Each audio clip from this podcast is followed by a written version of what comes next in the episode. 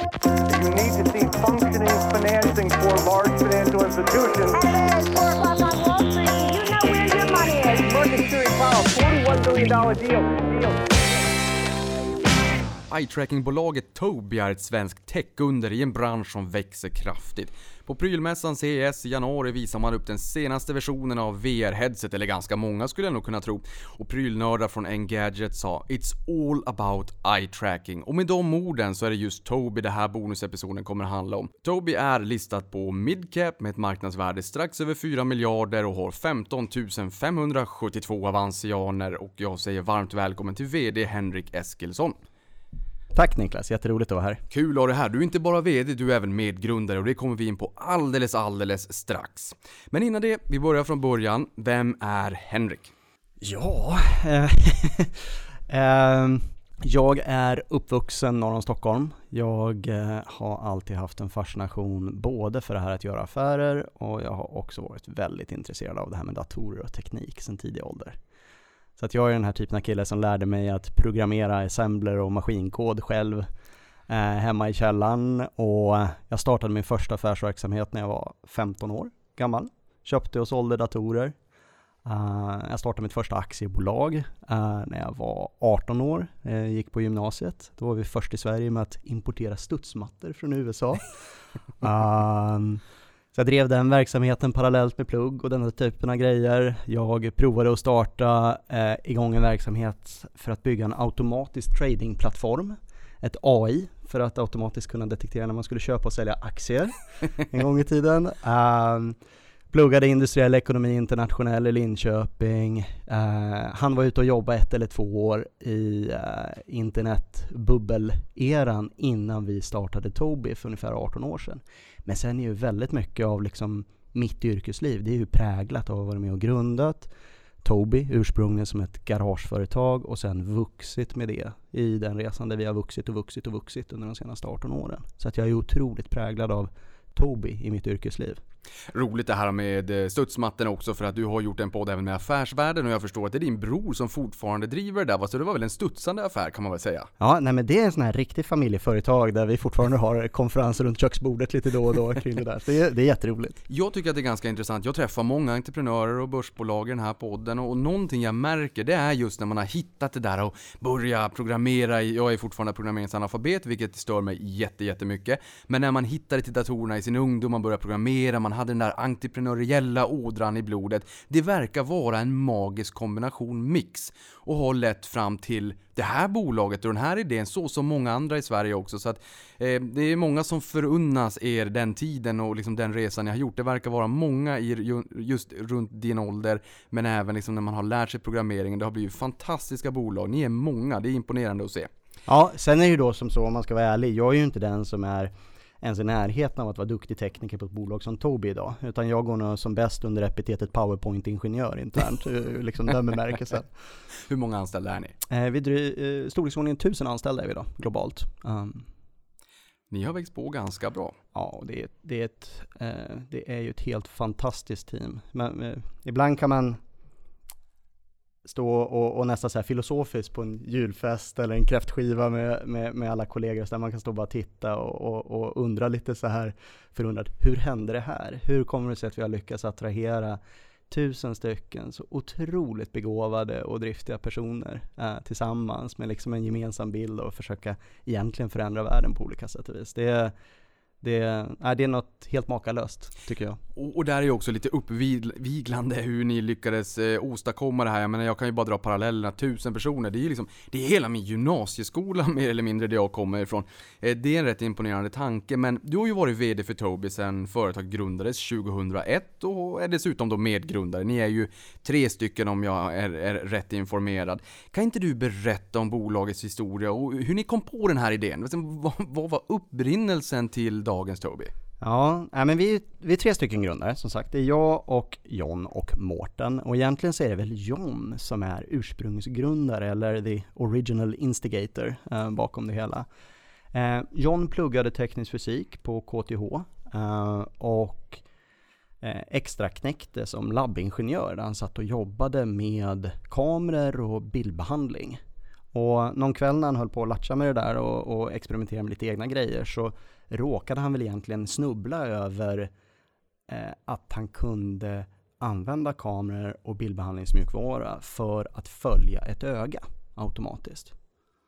Och någonstans där så gjorde hans eh, förundliga hjärna eh, ett antal kopplingar och tänkte, men okej, om jag kan få en kamera och en bildbehandlingsmjukvara att följa ett öga, då borde det vara möjligt att faktiskt kunna räkna ut var man tittar, till exempel på en datorskärm.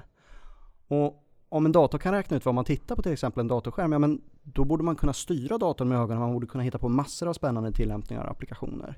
Och det var väl egentligen fröet bakom, bakom eye tracking och fröet till Tobii. Um, ehm, sen parallellt med det här så fick John tillsammans med då tredje grundaren Mårten, de fick möjlighet att göra en spin-off från Ytkemiska institutet på KTH på något helt annat. De skulle utveckla och sälja ett ytkemiskt mätinstrument.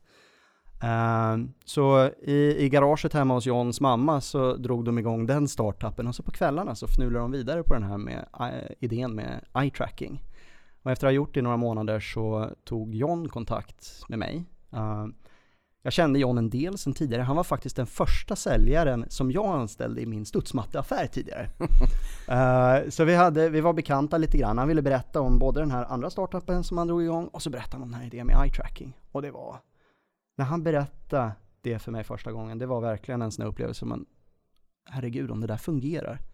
Det skulle vara så otroligt häftigt. Tänk om det går att styra en dator med ögonen. Svindlande. Det var verkligen en, för mig var det en helt svindlande tanke och jag kände, men det där vill jag veta mer om. Så att eh, vi tre pratade ihop oss egentligen under några veckors tid. Um, John och Mårten visade mig lite simulering om att det där borde väl kunna fungera. Uh, och sen så satt vi ner på ett fika på Drottninggatan och så skakade vi hand och så sa vi att vi, vi måste testa. Vi startar bolag och provar och ser om det funkar.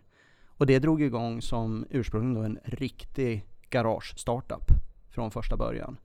Um, och där vår vision, vår idé från början, det var ju att vi vill, vi vill få in en eye-tracker i varje dator och revolutionera hur mänskligheten egentligen interagerar med våra datorer och devices. Det var liksom ursprungstanken. Jag blir så Oh, jag blir så jädrans glad när jag hör det där med liksom att en affärsidé som startar någonstans i garage och sådär. Det, det för våra tankar till USA och till alla stora tech-startups som vi har. Jag menar, vi ska inte sticka under stolen med att vi har väldigt många fina bolag i Sverige också.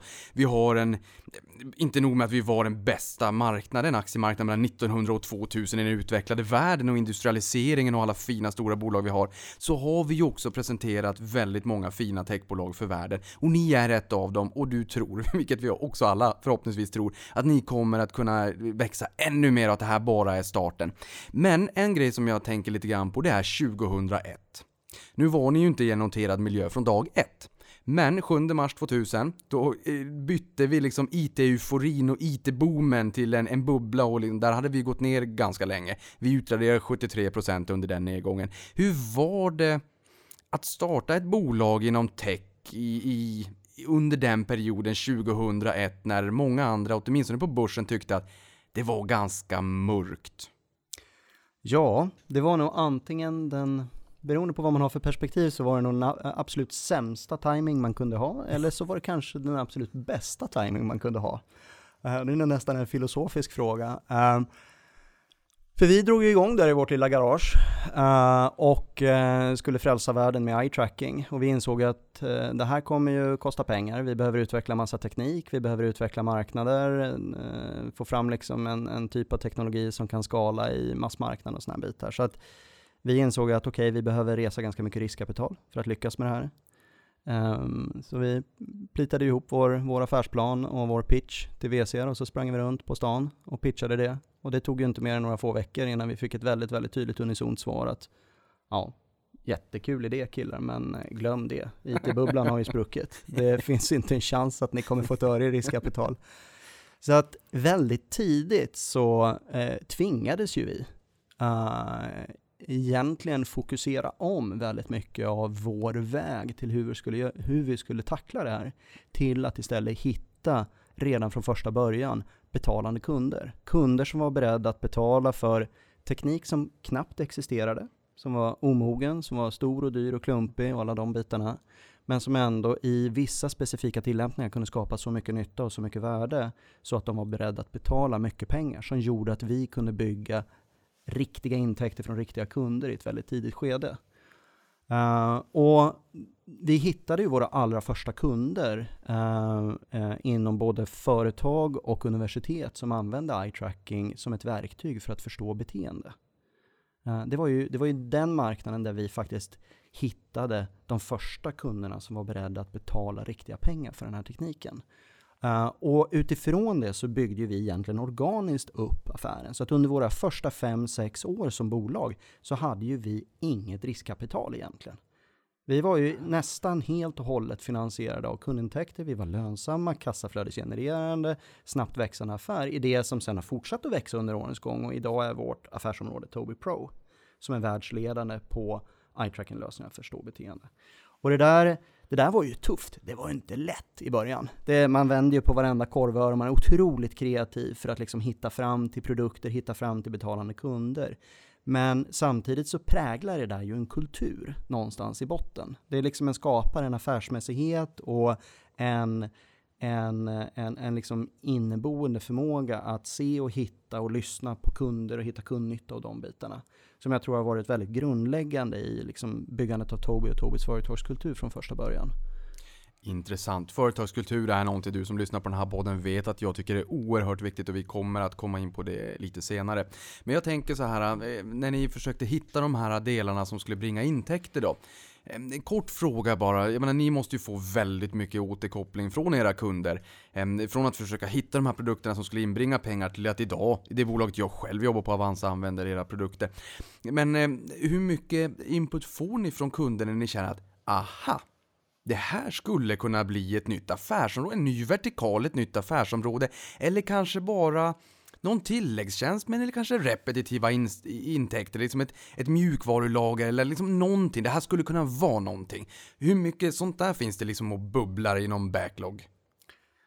Um, eye tracking är väldigt speciellt på det sättet och jag, jag, jag är liksom, jag har hållit på med det här i 18 år men jag, jag, jag är fortfarande fascinerad av vilken otrolig bredd av tillämpningar, vilken otrolig bredd av innovationer som man kan driva med eye tracking som så att säga grundteknik och grundförmåga.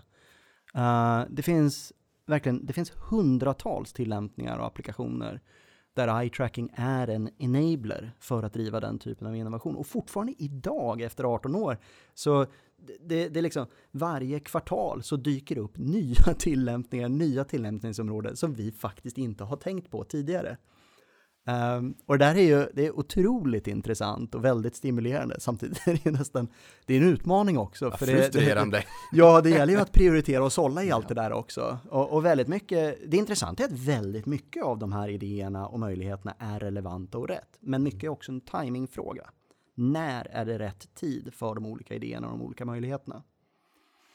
Oerhört intressant. Jag menar, vi kommer att prata om era tre affärsområden, Dynavox, Pro och Tech idag, men då inser man ju att man kanske också ska tänka utanför boxen lite grann, för det är ju ingenting som säger att eh, morgondagens Tobii bara är de tre, eller bara och bara ska man inte heller säga. De kan ju växa jättemycket, men att man inser och förstår att det finns så oerhört många tillämpningsområden och att man kanske tar den approachen när man funderar där hemma över en kopp kaffe på ska jag investera i Tobii och vad kan framtidens Tobii och den teknologin faktiskt bringa för affärsmöjligheter?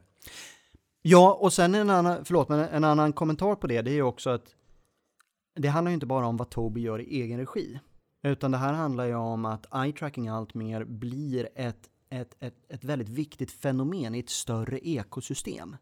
Så det är liksom, det är hela industrier och branscher som innoverar runt eye tracking tillsammans. Så väldigt mycket av vår roll som Tobii är ju att eh, möjliggöra den typen av stora ekosystem för att driva den innovationen. Vi behöver inte driva all innovation själv. Det är egentligen ganska suboptimalt att agera på det sättet. Det handlar ju snarare om att skapa förutsättningar för det här stora ekosystemet att innovera ihop. Ekosystem är någonting vi har lärt oss att älska, inte minst med Apple där man pratar om ekosystem och att det blir starkare och starkare. Där tänker jag också, sitter ni på någon form av advisory board eller något innovationscenter där ni är en kugge i ett större ekosystem och där någon känner att vi skulle vilja ha det här. Och vill vi ha det här så behöver vi den här teknologin och det, det får ni Toby, det levererar ni. Och sen ser vi till att göra det här och det här. Jag tänker när du säger att det är suboptimalt att, att fundera och liksom försöka innovera allting själv utan att ni är en, en, en del av ett större sammanhang. Finns det någon eh, i branschen eh, någon form av gemensam tankesmedja, tankelåda för vad man vill ta fram för produkter framåt? Kanske inte en jättetydlig konstellation sådär. Eh, däremot så jobbar vi ju oerhört mycket i väldigt starka och viktiga partnerrelationer med många olika aktörer. Både liksom stora drakar som Qualcomm och Intel och Microsoft och Eh, både hårdvarubolag och stora mjukvarubolag, eh, allt från spelstudios till andra typer av mjukvarubolag där eye tracking är liksom en del av ekosystemet och där vi jobbar tillsammans med att skapa och innovera idéer. Så det är, det är kanske inte ett forum utan det är snarare väldigt många olika konstellationer. Ja, det är ju väldigt enkelt att bara drömma sig iväg alla de möjligheterna ni har. Jag menar, Amazon i USA tar varannan omsättningsdollar online och växer kraftigt. I Sverige online det enda som växer om vi tittar på HU Research med handelsbarometern och e-handlarna vill ju veta så här, hur bygger vi en e-handelssajt? Vart tittar människor? Vart ska vi optimera och sådär. Men eh, eh innan dess, eh, jag vill bara kort fråga så här ni är ju världsledare på eye tracking. Kan du bara kort förklara för den som inte riktigt hänger med här, vad är eye tracking? Du har ju varit in på det, men, men mm, kör. Eh, eye tracking är ju i grunden, det är en sensorteknologi som gör det möjligt för en, till exempel en dator eller någon annan form av device att eh, förstå var användaren tittar någonstans. Så att har du en eye tracker kopplad till din dator, då kan den datorn veta exakt var på skärmen tittar du. Uh, man kan göra samma sak i ett par glasögon till exempel. Då kan man veta var tittar du i den fysiska världen när du springer runt med de här glasögonen på dig. Uh, man kan bygga in det här i virtual reality headsets. Uh, man kan i förlängning ha det i telefoner och tablets och andra typer av produkter också. Och när man vet var du tittar, ja men då vet ju den här devicen, den kan också, eh, den vet var, var du har din uppmärksamhet. Den vet vad du är intresserad av. Den vet vilken information du bearbetar, den vet vad du gör just nu och um, den kan också utläsa mycket kring dina intentioner. Så att man kan säga att eye tracking är i förlängningen, det är en teknik som gör det möjligt för eh, eh, våra produkter att förstå dig som användare. Och att förstå dina intentioner. Och det kan man ju använda dels för att i sig bara skapa nytta av att förstå användare, förstå hur reagerar man på någonting, hur kan man optimera en upplevelse till exempel för att den ska bli så bra som möjligt. Det i sig är ju ett starkt användningsområde för eye tracking. Men man kan också använda det faktum att en device kan förstå dig som användare för att skapa en mycket mer naturlig och intuitiv interaktion med den devicen. Göra det mycket enklare, mycket smidigare, mycket mer mänskligt att interagera med en dator eller med ett par, med, med ett virtual reality headset eller med en telefon i framtiden och andra typer av, av tillämpningar och applikationer. Eh, jag hade ett uppföljningssamtal idag och min chef sa, men Niklas vilket rum var det vi skulle sitta i? Och så sa hon så tänk om man inte bara hade kunnat ha några glasögon och bara man projicerar upp allting man behöver veta. Glasögon är ju ett, vi har ett par glasögon här på bordet som du har visat mig som vi kommer att prata lite mer om. Det är ett av de viktigaste produkterna faktiskt, någon Pro, vi kommer in på affärsområdena strax. Men när man tittar i media och sådär också så säger man ja men framtiden skulle kunna se ut så här, vi kommer få höra din visionära syn också. Men om man skulle kunna ha någon lins att säga på ögat, skulle Toby kunna leverera någon form av futuristiskt, visionärt, leverera någon form av, av teknologi så att man kan ha på sig en lins och sen så kan den projicera Niklas, det är rum 9-2 du ska sitta i. Eller är, det, är vi 20 år bort i tiden? Jag tror att vi är ganska långt bort i tiden innan vi är där. Uh, och jag är inte säker på att det nödvändigtvis är Tobis roll att göra den, den linsen heller för den delen. Däremot eye-tracking-systemet av den linsen, det vill vi göra i sådana fall. Det är en behövas. kontaktannons uh, för alla er som hör det här och vill yes. bygga linsen.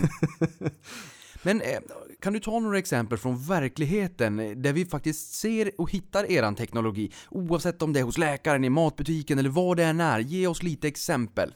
Ja, nej men absolut. Så att eh, var kan du hitta den här i, i vardagen? Om du har eh, någon i din familj eller släkt till exempel som har ett, eh, en funktionsnedsättning som gör att de inte kan kommunicera effektivt och som inte kan prata, inte kanske kan använda händerna på ett effektivt sätt då eh, använder ju de, eller åtminstone borde använda, ett ögonstyrt eh, kommunikationshjälpmedel. Så det är absolut det är ett jätteviktigt sätt eh, där eye tracking används mycket idag. Eh, när du går och handlar i en affär eh, på stan så är det ganska sannolikt att eh, produkterna som du tittar på på hyllan har faktiskt utvärderats med hjälp av eye tracking. Så du kanske inte använder eye tracking men däremot så har någon säkerställt att du har en trevlig shoppingupplevelse genom att använda eye tracking på de produkterna. Med högmarginalsprodukterna där jag tittar mest. Ja, så kan det vara. eh, samma sak när du är inne på webben och tittar så, så har sannolikt någon optimerat användarupplevelsen eh, på en e-handelssida till exempel med hjälp av eye tracking. Eh, men sen finns det också exempel, du kan gå ut och titta på en, om du köper en lite dyrare speldator idag, gå in i databutiken och titta på en liten high-end speldator, så är en eh, hyfsad sannolikhet att det sitter en inbyggd eye tracking sensor som gör att du kan få ännu bättre spelupplevelser och streama med hjälp av eye tracking och andra spännande grejer. Uh, och om du uh, är en fan av VR-headsets och du köper kanske de absolut nyaste produkterna som kommer ut i marknaden just nu så uh, kommer du sannolikt komma i kontakt med eye tracking i den kontexten också på tal om It's all about eye tracking från CES då här i januari. Eh, och allt det där är ju roligt, men just den här stora biten är också att liksom möjliggöra och eh, liksom, om, om det är så att någon nära, nära och kära, så att säga, någon har blivit sjuk och varken kan använda händer eller talet och att faktiskt kunna få dem att kommunicera. Det är inte nog med att de har blivit sjuk så att säga, men att om man har sin mor eller far eller vad det är, syskon eller vad det kan tänkas vara, att de kan börja kommunicera igen. Eh, det är helt underbart. Då förstår man att det finns också en stor marknad och det är ju Dynavox där. Vi kommer in på det alldeles, alldeles strax. Men i senaste kvartalsrapporten så pryds ju första sidan av en bild från, på en läkare då från German Heart Center i Berlin. Nu ska vi inte fastna länge för det är ju liksom en förlängning på det du alldeles precis sa, men han använde eye tracking glasögon. Vad använder den här läkaren, kirurgen utgår jag ifrån, jag är inte helt säker. Vad använder han glasögonen till? Just i det exemplet så eh, använder eh, de på, eh, på det här sjukhuset så använder de eye tracking som ett träningsverktyg. För att titta på hur, eh, hur bör en läkare bete sig i den här operationsmiljön? Och vad kan man lära sig av en expert inom det här området? Eh, hur, hur beter sig en expert? Hur bearbetar en expert information? Hur tittar man på olika saker? Och jämför det med personer som ska lära sig den här professionen. Uh, och där är eye tracking uh, ett väldigt effektivt träningsverktyg, väldigt spännande uh, tillämpningsområde för eye tracking. Nu uppvilar du en liten spontan fråga här som jag kom på lite grann och det är ju om vi har en pilot eller en läkare som kanske är påverkad av alkohol eller narkotika eller någonting. Skulle man kunna använda eran teknologi för att stävja att man sätter sig i cockpit alternativt tar sig an en, en, någon form av kirurgiarbete när man är påverkad av någonting? Det är möjligt. Uh, det är inte någonting som finns i produkter ännu, men det pågår forskning uh, på flera olika ställen genom att, uh, på att använda just eye tracking för precis den typen av tillämpningar. Så det är inte alls omöjligt att vi kan komma och se det i framtiden. Det är kanske någonting som var i den där backloggen. Japp. Um, tittar vi på värdekedjan för eye tracking lösningar så finns det ju system, hårdvara, mjukvara och tjänster då bland annat. Um, finns ni i hela värdekedjan eller samarbetar ni med tredjepartsaktörer och vad är det ni säljer? Mm. Um, det där är lite olika i olika delar av vår affär. Um, och um, Tittar vi till exempel på uh, två av våra affärsområden, Tobii Dynavox och Tobii Pro, så där jobbar ju vi uh, mycket med att sälja kompletta lösningar. Där vi har ju eye tracking-tekniken är ju en viktig komponent i botten men sen bygger vi egentligen hela hårdvarudevicer runt det. Vi utvecklar egna applikationsmjukvaror. Vi har omfattande tjänsteerbjudanden och, och vi har säljkanaler där vi går ut direkt till kunder och säljer och, och, och levererar de här lösningarna. Så att både Tobii Dynavox och Tobii Pro är ju eh, vertikalt integrerade affärer. Sen har vi också naturligtvis partners som vi jobbar tillsammans med och sådär också inom de affärerna. Men, men där gör vi stora delar av värdekedjan själva. Tittar vi däremot på vårt tredje affärsområde, Tobii Tech, där är vi ju fokuserade på att leverera själva kärntekniken för eye tracking. Det är liksom vår sweet spot i värdekedjan. Um, och att leverera kärnteknik för eye tracking till eh, tillverkare av datorer, tillverkare av VR-headsets, tillverkare av andra specialiserade produkter där man bygger in eye tracking. Och där vi snarare jobbar då med den typen av så kallade OEM-kunder som sen går, bygger in det i sin produkt och går till marknad i sina marknadskanaler. Och också att vi jobbar tillsammans med applikationsutvecklare som bygger in eye tracking in i sina mjukvaror och använder det för att få nya insikter eller skapa nya typer av användarupplevelser. Så att Tobii Tech är mycket mer horisontellt fokuserat i värdekedjan och snarare bygger på att skapa just det här stora rika ekosystemet av partners eh, och tredjepartsaktörer som använder sig av tekniken på olika sätt. Men om man säger så här då, om det här liksom det är premium ehm, alternativ för den här, de här antingen ehm, tillverkarna av VR-glasögon eller datorer att ta in eran eye-tracking teknologi i datorerna och VR-sätten och sådär. Men betyder det att det är, är det dyrt för er att, att leverera den lösningen eller är det så här, det är superbilligt för oss att tillverka det? Det dyra har varit liksom att ta fram teknologin och att vi nu får liksom en volymmarknad i elektroniksegmentet och där kan vi kräma ut riktigt fina volymer med och en hygglig marginal framöver. Går det att svara på den eller blir det en icke-publik datapunkt? Nej men eh, eh, specifika kanske lite lurigt, men, men Ja. på ett generellt plan så ehm, jag är ju naturligtvis eh, eh, eh, ganska hårt självindoktrinerad i den här frågan, men ehm, jag är ju djupt övertygad om att ehm, eye-tracking-sensorer, eye-tracking-teknik, det är ju någonting som kommer sitta i, i framtiden egentligen i alla våra devicer.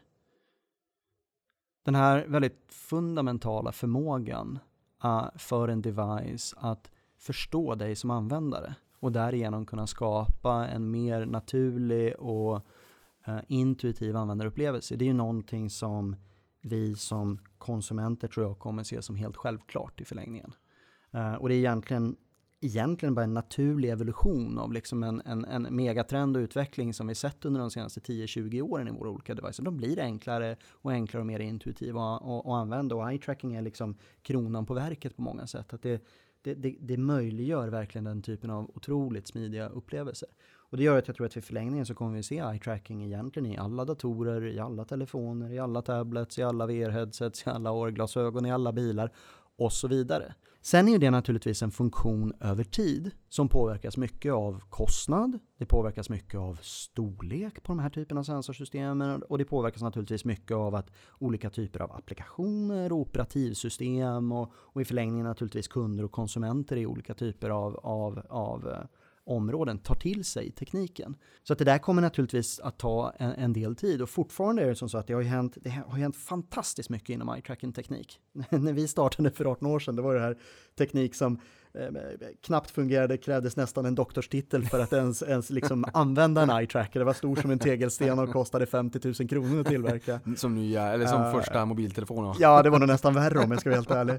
Uh, och idag så är det ju teknik som har krympt något fantastiskt, den blir snabbt mycket billigare. Uh, idag får ju det här plats i, i liksom uh, moderna laptops, det går att integrera in i, i VR-headsets och det kommer komma framöver nu i AR-glasögonen, det blir tunnare och mindre och, och smuttare och det blir också billigare och billigare hela tiden. Men vi befinner oss ju fortfarande i en, när man tittar just på massmarknadstillämpningarna för eye tracking, då är vi ju fortfarande väldigt tidigt på adoptionskurvan. Och där behöver ju priset komma ner ytterligare och storleken behöver komma ner ytterligare för att man ska, det här ska skala upp i de riktigt stora volymerna. Och det, det, det är fortfarande en del kalendertid innan det. Men tekniken har ju blivit tillräckligt liten och tillräckligt billig för att vi ska komma in i de första produkterna inom konsumentelektronik. Men du säger också att priset bör kunna tänkas komma ner. Jag menar vissa av oss såg ju Fingerprint och den hypen hur det var när, när man tänkte oh jädrans vad de ska sälja mycket och sådär och sen så kom ju konkurrensen. Ehm, I det här fallet så tänker jag med, med er då, det är att eh, när, när du sett priset kommer ner, är det tillverkningskostnaden eller tror du i framtiden även att priset för den här typen av produkter kommer ner? Det är väl naturligt att den kommer ner lite grann kanske när det blir massmarknadsvolymer. Men alltså hur stor är vallgraven med eran teknologi? Så att om priset går ner så är det kanske priset på tillverkningen, men det ni ändå kan vara prissättare snarare än pristagare för att ni har en premiumposition i den här marknaden. Eh, Och ingen jämförelse till Fingerprint utan det är snarare bara kopplingen att, att de prispress på själva eh, produkten så att säga över tid, själva teknologin. Hur, hur, eh, hur oigenomtränglig är den för, för billigare konkurrens? Uh, nej men det är en jättebra fråga. Uh, vi är ju inte på något sätt ensamma i världen om eye tracking. Uh, vi, vi är dock väldigt tydligt världsledande. Ja, uh, men det finns ju ett 20-tal bolag redan idag som har teknik och produkter för eye tracking i marknad. Ehm, det som egentligen är, ehm, det finns ju flera aspekter med eye tracking som är svårt. Ehm, e-, en av de riktigt stora svårigheterna med eye tracking teknik är att skapa teknik som verkligen fungerar på alla människor i alla situationer. En annan eh, utmaning med eye tracking är att skapa de upplevelser och användarnyttor som verkligen skapar värden med hjälp av eye tracking. Eh, och eh, en annan utmaning är att göra tekniken väldigt billig, väldigt strömsnål, väldigt liten. Eh, och det är inom de här områdena som Tobii verkligen är bäst i världen. Det är att göra just tekniken liten och billig, att göra den väldigt, väldigt tillförlitlig, att skapa användarnyttor på tekniken. Eh, och det där gäller ju naturligtvis hela tiden att behålla det försprånget. Eh, Eye-tracking är en ganska djup och komplex teknologi, både i själva grundteknologin men också just när man kopplar på det här med användarnyttor och hur man använder tekniken. Så det, det här är inte enkelt och det är liksom inte, det är inte enkelt att liksom fånga det. Uh, och det är också ett område där vi ju bygger över tid väldigt mycket IP uh, eh, och patent och patentposition. Eh, vilket också är ett verktyg för att just över lång tid upprätthålla goda marginaler. Jag tänker här också med bilar exempelvis. Jag har läst, men jag är inte helt, du har ju stenkoll på det här självfallet, men jag förnimmar liksom att det finns teknologi som ska se om, om ögonen liksom, det sluddrar lite grann som nu när jag var klar med agendan igår kväll och var tvungen att masa mig till gymmet, men trött var jag. Då skulle jag inte sitta i en bil, och inte i en bil mellan Stockholm och Boden, för det hade inte varit bra är det eran teknologi som då hade kunnat hjälpa till att säga nu, nu är det faktiskt bra om du tar en paus Niklas, för att nu är du trött? Uh, uh, ja, bilar är, är, definitivt ett spännande område för eye-tracking och eye-tracking kan användas i bilar just för att till exempel uh, detektera om du håller på och somnar eller om du kanske sitter och skickar sms istället för att titta på trafiken, vilket inte är så lämpligt heller. Uh, och i förlängningen naturligtvis, i takt med att våra bilar blir allt mer avancerade, så kan man koppla ihop de här avancerade uh, halvautonoma uh, bilarna med eye-tracking på olika sätt för att skapa en mycket säkrare och, och smidigare uh, körupplevelse. just Tobii har historiskt valt att inte proaktivt investera just i fordonsområdet. Och det är inte för att vi inte tror på potentialen, en jättespännande marknad det också, utan det är mer en prioriteringsfråga. Det vill säga att det finns andra områden som för oss eh, har varit ännu mer intressanta. Gör de 20 procenten som gör 80 procent av skillnaden. Det brukar min chef säga. Ni har tre affärsområden och är global ledare i samtliga tre. Där har vi Dynavox, Pro och Tech. Vi har varit in lite grann på de här inledningen, men nu, nu Henrik, berätta om de här affärsområdena. Mm. Um, um, vi har ju, precis som du säger, vi har ju tre stycken fantastiskt fina affärer. Eh, jag älskar alla tre och du ser ju massor av... Diplomatiskt. Av, av, nej men det, det är väldigt genuint. Det, jag tycker alla tre är otroligt spännande och, och har Vet massor du vad, det av spännande tycker jag potential. också.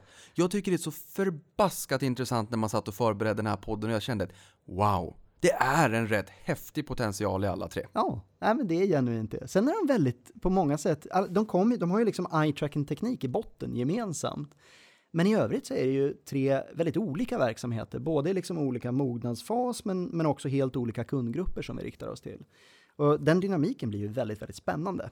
Eh, ibland ganska komplex, men också väldigt spännande. Tobii Dynavox, om vi börjar där då. Tobii Dynavox är ju världens ledande leverantör av kommunikationshjälpmedel. Eh, det här är ju idag vårt största affärsområde, står för eh, storleksordningen 60% av vår försäljning. Ehm, här tillhandahåller ju vi hjälpmedel, kommunikationshjälpmedel, som gör att personer med eh, ofta ganska kraftiga funktionshinder, eh, som ofta inte kan prata, får möjlighet att prata med hjälp av ett hjälpmedel uh, och, och, kan kommunicera. Både styra en dator men också att faktiskt bara kunna prata och interagera med, med sin familj, med, med, med liksom sina syskon eller sina föräldrar, med vänner. Uh, gå i skolan, i en vanlig skolklass, lära sig saker, till och med jobba produktivt.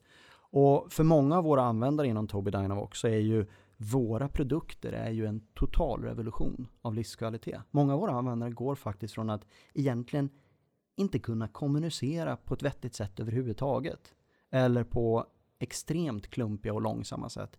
Till att faktiskt kunna kommunicera helt okej. Okay. Oh, och, kunna, och kunna prata och, och även liksom bara sådana här saker som att använda Facebook till exempel.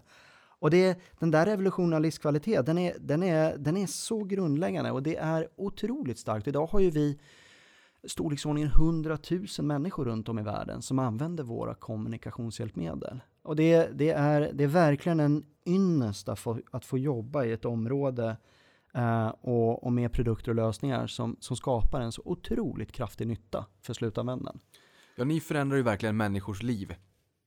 Verkligen, och det känns väldigt påtagligt. Och jag tror att alla på Tobii, det här är, ro, det är roligt, även eh, alla i, i de andra två affärsområdena är också jättestolta över det som vi gör i, i Tobii Dynavox och den påverkan som det här har på, på, på användare. Och vi har ju eh, under åren, vi har ju byggt upp en otroligt kraftfull marknadsposition inom det här området. Vi har ju en, en, en bred och djup produktportfölj som är absolut världsledande. Och den här affären har ju också, den har ju vuxit och expanderat utanför ögonstyrda kommunikationshjälpmedel. Det är ju naturligtvis där vi började med ögonstyrda datorer. Det var liksom startpunkten och fortfarande idag så är det den största delen av försäljningen för Tobii Dynavox. Men idag är vi faktiskt eh, världsledande på kommunikationshjälpmedel alla kategorier. Så att vi har ju andra produkter i portföljen som också är väldigt viktiga, som faktiskt inte har någonting med eye tracking att göra. Men som riktar sig mot samma typer av slutkunder, slutanvändare, som säljs i samma typer av kanaler, via samma typ av försäkringsbolag till exempel. Och det här är ju ganska mycket en medical device-affär. Um, Eh, och eh, en, en, en affär som växer i god takt, som är lönsam, som är kassaflödesgenererande. Så det är Tobii Dynavox. Lite bread and butter kanske som det kassaflödet får generera eh, pengar som kanske går till Pro men kanske även Tech då som är den här nya lillebror i familjen som kanske är ett dränerar mycket pengar för att ni, ni ska forska fram nya produkter och sådär. Vi kommer ju komma in på, på tech också men, men, men Dynavox kassaflödespositiv, eh, får man säga cash cow?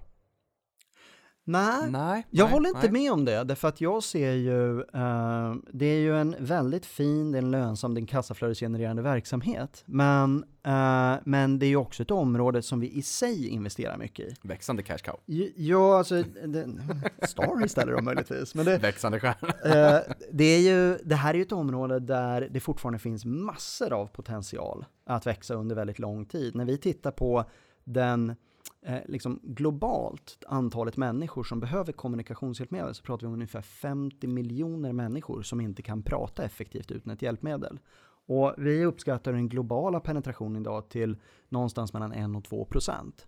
Så att det är ju både ur liksom ett marknadsperspektiv en, en marknad med liksom en, en, en, en spännande tillväxtpotential över väldigt lång tid.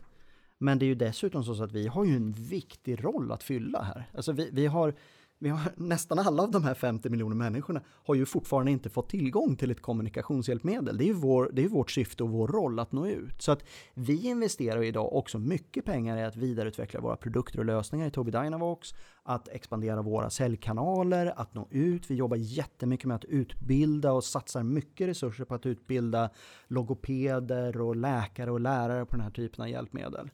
Så att Ja, det är, en, det är en lönsam verksamhet, men det är också en verksamhet som vi fortsätter att investera i och, och, och därför att vi ser mycket tillväxtpotential över tid. Sen är det kanske inte den marknad som växer absolut snabbast. Det, är en, lite trögrörligare marknad än det vi ser kanske i de andra två affärsområdena.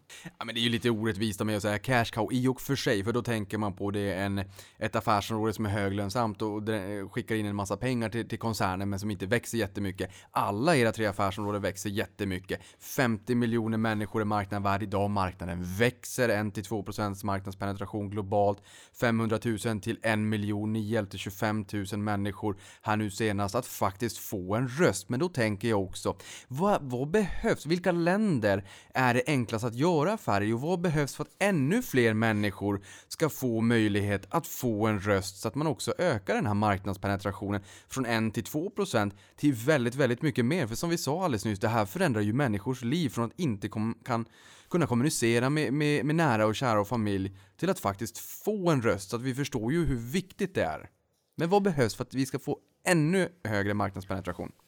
Väldigt mycket handlar om kunskap ehm, och kännedom uh, om den här typen av lösningar. Um, ehm, uh, så att uh, vi jobbar otroligt mycket med att just på ett strukturerat och storskaligt att industrialisera hur vi utbildar återigen då logopeder, läkare, lärare, så man lär sig att den här typen av hjälpmedel finns faktiskt. Väldigt många, även de som jobbar professionellt inom det här området, känner faktiskt inte till att det finns eller litar inte på tekniken eller tycker att oj, det där var avancerad teknik, det känns lite läskigt. Idag finns det ju fantastiska hjälpmedel som verkligen fungerar och som hjälper personer att kommunicera effektivt. Så att, att sprida den kunskapen, och det gäller både i, i fortfarande i välutvecklade marknader, som Sverige till exempel, som relativt sett är välutvecklad, men, men det gäller ju också i många nya marknader där det här knappt ens finns som fenomen ännu. Men jag tänker också, vem är, i det här affär- affärsområdet då, vem är kunden? Stat, kommun, landsting, företag, ur egen ficka. Vem är kunden? Inte i slutändan är det ju den enskilda individen så att säga, men vem är kunden med plånboken? Mm. Precis, Nej, men slutanvändaren är ju en individ eh, som behöver ett hjälpmedel för att kunna kommunicera. Men, men den som betalar, eh, det kan vara Eh, eh, I vissa fall så kan det vara eh, individen själv eller individens familj. Ehm, men den absolut största delen av försäljningen den går ju via någon form av försäkringsinstans. Alltså antingen en publikt socialförsäkringssystem eller via privata försäkringsbolag. Eh, så det är ungefär 80 procent av försäljningen som går via någon form av försäkringssystem. Och tittar man till exempel i en marknad som Sverige så finansieras ju kommunikationshjälpmedel typiskt sett via landstinget och i, i eh, Norge så är det norska NAV och i Tyskland så är det tyska Krankenkassen eh, som är liksom de största kunderna egentligen då. I USA så är det Medicare och Medicaid men också hundratals privata försäkringsbolag som förskriver eller betalar för, för kommunikationshjälpmedel. Superintressant och jag ser ju också incitamentet från eh, staten, eller från landet att faktiskt kunna finansiera den här typen av lösningar. För som du sa, ni kan ju få in människor i arbete. Man Mm. kan ju faktiskt bli, jag menar, det är ju bra både för, för staten, för, för intäkterna i statskassan, men även för den enskilda individen så får man ju ett helt nytt liv kan man väl mer eller mindre säga. Ja, nej men vi har ju en stark hypotes om att det finns faktiskt väldigt starka socioekonomiska fördelar. Men det är ett område som vi verkligen kan bli bättre på, att verkligen gör, genomföra studier för att på ett mer tydligt sätt påvisa de socioekonomiska fördelarna. Eh, Så där har vi, det, det är en viktig aspekt i att också driva penetration framåt i marknaden. Och ni som ska skriva uppsatser och avhandlingar, där har ni ett exempel, ett litet förslag. Japp. Men jag tänker vi går vidare till Pro, för att jag, jag Mm, har, vi absolut. är inne på eh, sida nummer ett i en sexsidig agenda. Jag har massor av frågor och vi kommer komma in jättemycket på affärsområdena lite senare. Men, men ehm, eh, så att vi kommer tillbaka till Dynavox också. Men Pro då? Mm. Tobii Pro är i sin tur då världsledande på eye-tracking-lösningar för att förstå beteende. Uh, så att ehm, ehm, det vi levererar inom det här området det är olika typer av eye-tracking-lösningar, olika typer av eye-tracking-hårdvara som gör att man kan se vad man tittar till exempel på en webbsida på en datorskärm eller eye-tracking-glasögon som man kan ta på sig och gå runt i en butiksmiljö och vi kan se vad du tittar på i butiken. Ehm, tillsammans med eh, olika typer av avancerade analys, analysmjukvaror som gör att man kan designa olika typer av studier, man kan samla in data, man kan analysera resultaten på olika sätt. Och sen erbjuder vi också olika typer av tjänster som hjälper våra kunder att samla in och tolka informationen från eye tracking. Eh, och kunderna är dels eh, eh, universitet som använder eye tracking inom forskning eh, och dels kommersiella företag som använder eye tracking för att förstå konsumentbeteende eller i träningsapplikationer. Spännande. Och sen har vi ju sista då, Tech. Mm. Eh, och Tobii Tech, vårt tredje affärsområde, ehm, eh, där vi som sagt är eh, också världsledande. här då i att leverera kärnteknik för eye tracking till företag som integrerar eye tracking in i sina produkter. Eh, Eh, till exempel inom eh, eh datorområdet till PC-tillverkare som bygger in eye tracking sensorer i datorer. Eh, inom virtual reality där tillverkare av VR-headsets integrerar eye tracking-lösningar från oss. Ehm, eh, men också i många andra typer av produkter och devices som integrerar eye tracking-teknik. Jag tänker mig så här, när ni satt där och, och när du fick berättat för dig kring den här teknologin eh, och du fick liksom kalla kårarna lite gås och du känner wow, alltså här finns det verkligen en potential. Kunde du då ana att ni skulle bli världsledande i alla de här tre affärsområdena som ni nu har? Det är faktiskt ganska roligt att titta tillbaka på vår första affärsplan. För det lustiga är att den hade väldigt mycket rätt faktiskt. Det, det, det, någonstans, det, naturligtvis har det inte blivit, det har ju gått via några, några liksom krumbukter och, och, och, och, och, och krokar på vägen som vi kanske inte hade förväntat oss. Men, men många av huvuddragen, just liksom visionen av var det här kan ta vägen och vilken position som vi kan bygga marknaden, mycket av det var faktiskt rätt redan i vår första affärsplan. Oerhört imponerande. I, dagsl- I dagsläget utgör Dynavox 60% av försäljningen, Pro 29% och Tech 11% då. Vilket av, för nu sa du ju här alldeles nyss att du älskar dem alla tre, det förstår vi, men vilket affärsområde tror du har potential att bli allra störst på lång sikt? Ja, det, Det är en omöjlig fråga att svara det är på ett jämnt kanske. skägg. Jag tror skulle jag fråga de tre affärsområdescheferna så skulle alla skrika och säga det är mitt affärsområde. Men och, och tänker här, den här backloggen då också som du har. ehm, finns det någon eh, potential för ett nytt affärsområde, alltså en ny vertikal nytt affärsområde där du känner att ja, men, men här har vi varit ganska öppna, det här skulle kunna vara nästa nya stora sak. Finns det någon sån information publik som du kan prata om eller är det hemligt? Ehm, nej, inte, inte någon jättetydlig som vi har egentligen publikt kommunicerat. Det finns ju sådana möjligheter. Men sen finns det också jättemycket möjligheter att expandera inom de här tre affärsområdena. För det märk, och det ser vi ju hela tiden att liksom det, eh, om man tittar på ett område som Tobii Pro till exempel, det är ju ett område som i sin tur har flera olika delsegment och massor av kundapplikationer. Och den där floran, den växer ju och expanderar hela tiden. Så att mycket innovation drivs ju inom de där områdena. Och samma sak inom Tobii Tech där vi ju egentligen ser att eye tracking kommer ju att, att, att integreras i jättemånga olika typer av devices. Det kommer sitta i, inte bara i VR utan även i AR och det kommer sitta i bilar och det kommer sitta i smartphones i förlängningen och sådär också. Men där vi ju egentligen väljer att fokusera här och nu på PC, på VR och det vi kallar för nischapplikationer. Så att Eh, där finns det ju definitivt en uttalad ambition kring flera av de här segmenten, men där det handlar ganska mycket om att välja vad är rätt nu i tiden. Mm. Hur ser den geografiska mixen ut då? Jag har fått för mig att det är mycket USA. Mm. Eh, den ser faktiskt väldigt olika ut i de tre affärsområdena. Så att eh, Tobii Dynavox, där har vi eh, eh, två tredjedelar till tre fjärdedelar av försäljningen i USA. Väldigt USA-koncentrerad. Eh, och i övrigt då stor del i Europa och så en, en mindre del utanför Europa. Tobii Pro är väldigt jämnt fördelat i gengäld. Det är ungefär en tredjedel eh, Nordamerika, en tredjedel Europa, en tredjedel Asien. Uh, och Tobii Tech försäljningsmässigt är ju faktiskt väldigt koncentrerat till dels USA och dels eh, Asien.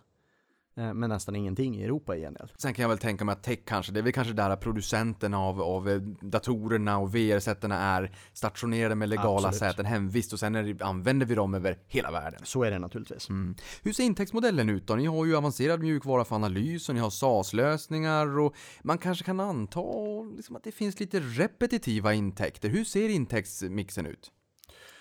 Även där så ser det ganska olika ut i de tre affärsområdena. Um, Tobii Dynavox, där eh, köper ju våra kunder, företrädesvis då olika försäkringsinstanser, de köper ju en helhetslösning. eh, med eh, device-hårdvara, applikationsmjukvara men också mycket tjänstekomponenter som gör att vi löser kommunikationsbehovet för en, för en individ som behöver det. Eh, Så det är egentligen ofta en, i sig en engångsförsäljning. Däremot så är det ju eh, dels som så att den här personen, individen, den, den behöver ju eh, en ny lösning efter ett visst antal år. Eh, många försäkringssystem och så gör det möjligt för en eh, användare att få finansiering för ett nytt hjälpmedel typ vart fjärde, vart femte år ungefär. Så där finns det en naturlig cykel.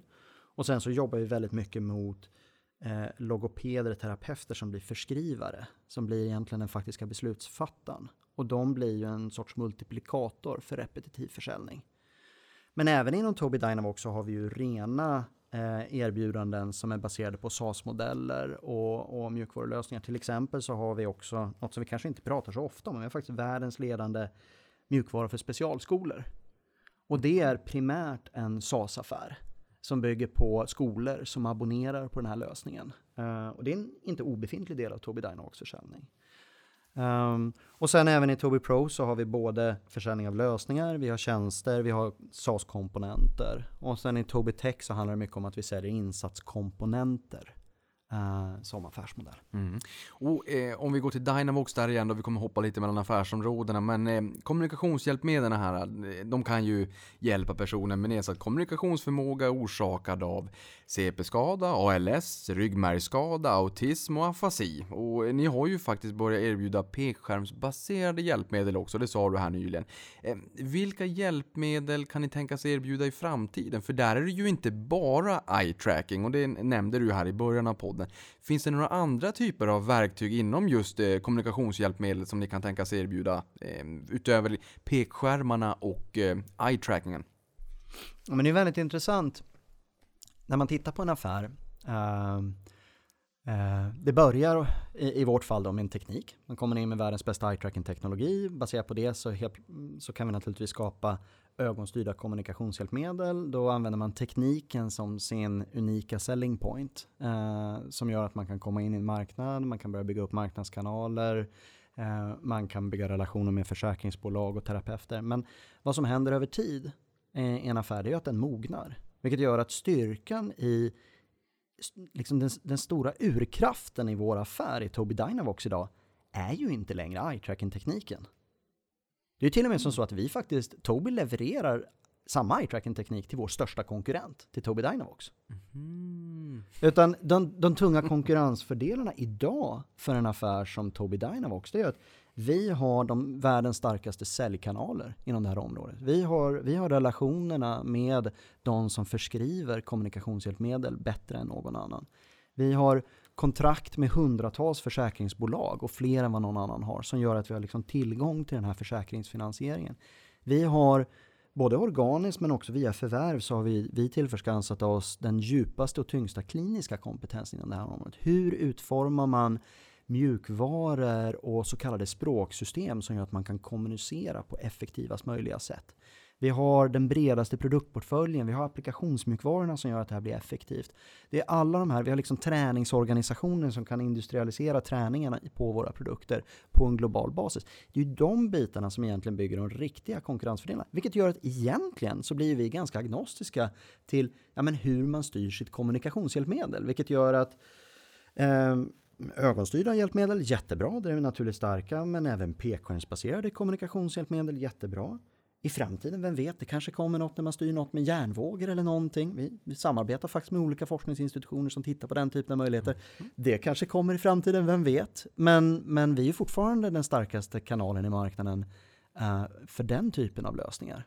Och det här är intressant, just försäljningskanaler sådär och så tänker man om ni har jättemånga säljare där ute som proaktivt jobbar och ringer upp myndigheter, stat, kommun, landsting och sådär. Här förstår man ju med, med försäkringsbolagen, det kanske blir lite word of mouth också. Hur, hur, vilka införsäljningskanaler använder ni av? Vad har ni eh, en massa säljare eller hur fungerar det? Införsäljningsprocessen? Det finns ju egentligen tre stycken aktör, aktörer som man behöver ha en, en interaktion med. Det ena är ju naturligtvis slutanvändarna, eller egentligen faktiskt nästan ännu oftare de anhöriga till slutanvändarna. Mamman till ett barn som behöver ett kommunikationshjälpmedel. Som eh, naturligtvis behöver känna till att det här ens finns.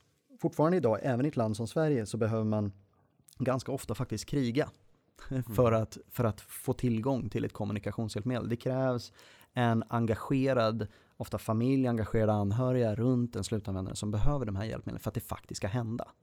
Så att det är ju viktigt för oss i liksom vårt sätt att kommunicera att vi når ut till olika typer av intresseorganisationer som, som samlar personer som är anhöriga till eh, personer med funktionsnedsättningar och liknande. Så det är en viktig målgrupp. Nästa målgrupp det är ju det som vi kallar för förskrivare. Det vill säga ofta en logoped eller en läkare av något slag som, som egentligen kommer i kontakt eh, med en person med ett funktionshinder och ska hitta en vettig lösning eh, och ett hjälpmedel för den här personen. Och i princip då skriver ut ett recept, eh, en förskrivning på ett kommunikationshjälpmedel. Och för att det där ska fungera bra då försäljningsmässigt för oss så behöver de här förskrivarna känna till våra produkter, de behöver tycka att de är bra, de behöver eh, lita på att de fungerar väl och så vidare. Så det är ju egentligen större, största delen av vår säljinsats är att jobba med tusentals av de här förskrivarna globalt. Och sen har vi den tredje målgruppen som är de här olika typerna av försäkringsinstanserna där vi behöver ha ofta kontrakt och ramavtal upprättade med dem. Så att när det kommer in sådana här förskrivningar så går det att liksom processa dem genom de processerna. Ja, och ni, ni säger ju att liksom en central del av eh, tillväxtstrategin i det här affärsområdet är, att erbjuda kommunikationslösningar på olika prisnivåer. Ehm, från enkla appar och instegsprodukter till avancerade medicinklassade produkter med tillhörande tjänster. Ehm, kan du berätta lite mer kort om ehm, produktportföljen och mixen? Det här med de här tunga, eh, avancerade produkterna kontra de här instegsprodukterna. Eh, vad växer av, av dem och vad är mest eh, lönsamt? Tittar man tillbaka några år så hade vi egentligen bara de eh, dyrare high-end lösningarna i eh, produkterbjudandet. Uh, och det är produkter, ofta då medicinklassade lösningar tillsammans med avancerad mjukvara, men också väldigt mycket tjänster som säljs till försäkringssystemen egentligen. Uh, och det där är en affär som uh, fortsätter i sig och växer jättebra eh, och är en väldigt viktig del av affären. Men under de senaste två åren så har vi adderat många produkter och erbjudanden i portföljen som är på mycket lägre prisnivå. Både olika typer av devices som är mer konsumentelektronikiga, inte medicinklassade och såna grejer. Uh, uh, och som vi säljer också med mycket mindre tjänsteinnehåll så att de blir billigare för oss att leverera. Uh, och hela vägen ner till att vi säljer rena appar som du kan köpa på en iPad som en enkel form av kommunikationshjälpmedel till exempel. Och det här gör att vi kan nå ut till väldigt många fler användare. Det är instegströskeln för att testa ett kommunikationshjälpmedel. Det, det, du som mamma och pappa kan liksom, i vardagsrummet, ni kan ladda ner en billig app och testa. Eh, och, och börja bekanta er med ett kommunikationshjälpmedel, förstå hur det fungerar. Vi kan nå ut till skolor mycket mer effektivt som ofta har väldigt begränsade budgetar eh, och, och resurser. Och det vi ser det är ju att det här hjälper till att driva marknaden som helhet på ett jättepositivt sätt. Så att de här delarna med både dyrare lösningar som kanske löser problemet på det perfekta sättet tillsammans med billigare olika typer av lösningar som gör att man kan, man kan komma i kontakt med kommunikationshjälpmedel mycket enklare. Det funkar väldigt bra synergistiskt tillsammans och växer den totala marknaden. Så att tittar man försäljningsmässigt så växer alla de här delarna just nu. Antalsmässigt så växer kanske de billigaste lösningarna som snabbast. Men tittar man i pengar så växer eh, egentligen de dyraste lösningarna snabbast. Mm. Ja men det där är ju intressant och vi kommer ju att komma in på eh, tech och vi kommer att prata väldigt mycket Tobii Tech alldeles strax. Men då förstår jag ju också liksom, jag målar upp en bild för mig själv när jag inser att tekniken har blivit liksom så pass billig, så pass liten och så pass strömsnål att den är i alla mobiltelefoner där ute. När man kan börja tanka ner appar, era appar och tredjepartsappar och det exploderar. Och du som mamma eller pappa tankar ner en app med eye tracking och kan se eh, liksom en progress när, när ditt barn som kanske har en funktionsnedsättning kan ha en billig, enkel instegsprodukt i form av en app men som också använder eye tracking teknologin som kanske är the golden standard i telefoner här om bara något år. Oerhört spännande och då blir det ju också ett starkare konsumentrelaterat varumärke också. Sen finns ju en dimension av det här att det, det finns 50 miljoner människor där ute som behöver kommunikationshjälpmedel. Um, det, det är nästan en etisk moralisk fråga att, till, att, att vi har erbjudanden som gör att väldigt många människor kan ha råd att börja använda kommunikationshjälpmedel i väldigt stor skala. Jag tror i och för sig att det, det, det överensstämmer väldigt väl med att långsiktigt växa marknaden på det mest optimala sättet också. Men det finns faktiskt bara en rent etisk moralisk dimension. Vi, vi är skyldiga att se till att kommunikationshjälpmedel är tillgängliga för många. Ja, men jag håller med. Det, det är er skyldighet och det är eran möjlighet att också växa Tobii framåt. Ja. I senaste kvartalet växte affärsområdet 40% year on year, men rörelsemarginal, det vill säga då Q1 19 jämfört med Q1 18. Rörelsemarginalen landade på 8%. Här är målet att ni ska växa topline 10% på årsbasis med en marginal på 15 till 20%. Vad behöver ni Eh, göra för att åtnjuta den marginalexpansionen och för att landa på 15 till 20%? Mm. Nej, men, eh, receptet är väl väldigt banalt i botten, det vill säga fortsätt att växa försäljningen i god takt. Eh, och där har vi som sagt ett långsiktigt mål att växa försäljningen inom Tobii Dynavox med storleksordningen 10% per år. Eh, och att växa försäljningen snabbare än vi växer kostnaderna. Eh, och därigenom eh, successivt öka rörelsemarginalen för att nå då 15-20% eh, per år på sikt i Tobii Dynavox specifikt. Mm. Ehm, Det kan man också säga att den senaste tillväxten i, i kvartalet delvis beror på valutaeffekter. Ni hämtar trots allt 98% av försäljningen från utlandet och på förvärvet av Smartbox också. Eh, och där blir jag lite nyfiken, som, eh, det är ju inte riktigt i hamnen. Kan du berätta mer om det här förvärvet Smartbox? Vad är det för någonting? Mm. Eh, Smartbox är eh, eh, historiskt egentligen en, en konkurrent och delvis faktiskt en partner till oss eh, inom kommunikationshjälpmedelsmarknaden. Uh, jättefint bolag uh, som har uh, fram, egentligen ur vårt perspektiv två väldigt stora och intressanta styrkor. Det ena är att de är har en väldigt fin sälj och supportorganisation i framförallt i Storbritannien. Uh, och dels så har de en väldigt fin kommunikationsmjukvara. som, som, är ett, ett, skulle vara, som är ett väldigt fint tillskott i Tobii Dynavox produktportfölj. Ehm, så att eh, vi tycker att det är ett eh, jättefint och jättepositivt förvärv. Eh, bra tillskott till Tobii Dynavox affär.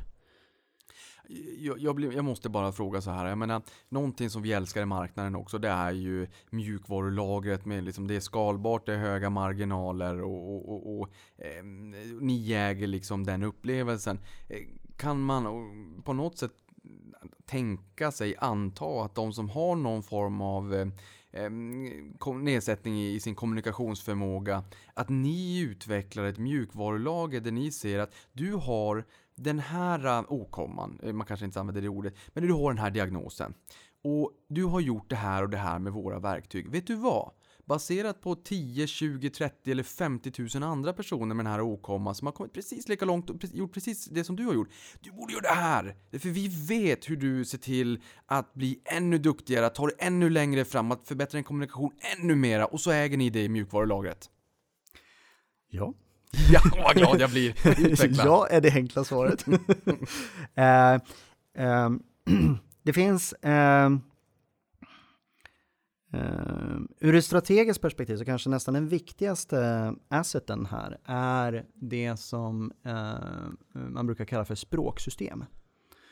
Uh, och det är faktiskt som så att en majoritet av användarna i Tobii Dynavox, utöver att de ofta har en funktionsnedsättning som gör att de inte kan prata, så har de, har våra, många av våra användare, inte alla, men många av våra användare har också någon form av kognitiv funktionsnedsättning. Alternativt har helt enkelt inte egentligen lärt sig att kommunicera för de har inte haft, den, liksom inte haft talförmågan. Vilket gör att en majoritet av våra användare idag kan inte läsa och skriva. Utan behöver kommunicera via symboler. Och det här kommunicera via symboler, det, det är i sig någonting som är väldigt komplext och avancerat för att kunna göra det på ett effektivt sätt. Um, och det gör att en väldigt viktig del av våra lösningar är språksystem som egentligen är system av symboler där man samlar tiotusentals symboler som gör att man kan uttrycka allt mellan himmel och jord. Man kan prata politik och Donald Trump eller vad man nu vill prata för någonting. Ehm, och man kan skapa grammatik och man kan, man kan skapa olika typer av uttryck för det där. Och de här språksystemen, de är eh, i många fall så är de proprietära till olika leverantörer i den här branschen. Ehm, eh, så väldigt mycket av vad man egentligen konkurrerar med det är att ha de absolut bästa språksystemen som fungerar effektivast rent kliniskt, som är liksom de bästa sätten att uttrycka sig. Men naturligtvis innebär det också att man bygger en väldigt hög lojalitetsfaktor hos sina slutanvändare och logopeder, terapeuter och lärare som, som lär sig just dina språksystem. Det är ganska komplext och svårt att lära sig ett annat språksystem. Det är lite som att om man lär sig tyska så ska man lära sig franska helt plötsligt. Så att, att vårda de här språksystemen och att bygga just det mjukvarulagret som kapslar in de här språksystemen, det är en väldigt viktig del av strategin. Väldigt spännande, men nu ska vi ge oss till nästa affärsområde och sen till näst, nästa. Men Japp. först ska vi gå in på Tobii Pro. Ert näst största affärsområde med 29% av omsättningen, det vill säga ungefär en tredjedel, är ju Tobii Pro då. Här erbjuder ni UI-tracking-lösningar för att studera beteenden och har delat upp det i tre eh, segment får man väl säga. Scientific Research, Professional Performance och Market Research och User Experience då. Berätta mer om de här segmenten och om Tobii Pro. Ja, vi var ju in på Tobii Pro nyss, men segmenten då? Mm. I de tre segmenten lite kort, Scientific Research. Där eh, jobbar vi primärt mot olika typer av forskningskunder, typiskt sett då universitet. Eh, vi har drygt 2 500 universitetskunder som idag använder Tobii Pros eye-tracking-lösningar eh, i forskning för att förstå beteende. Och då kan man tycka, men, men var gör man det någonstans? Men ju, börjar man tänka lite på var vill man, i vilken typ av forskning vill man förstå beteende? kommer man på att, men, men herregud, det är ju jättemånga olika typer av forskningsområden där man faktiskt vill förstå hur människor reagerar på någonting.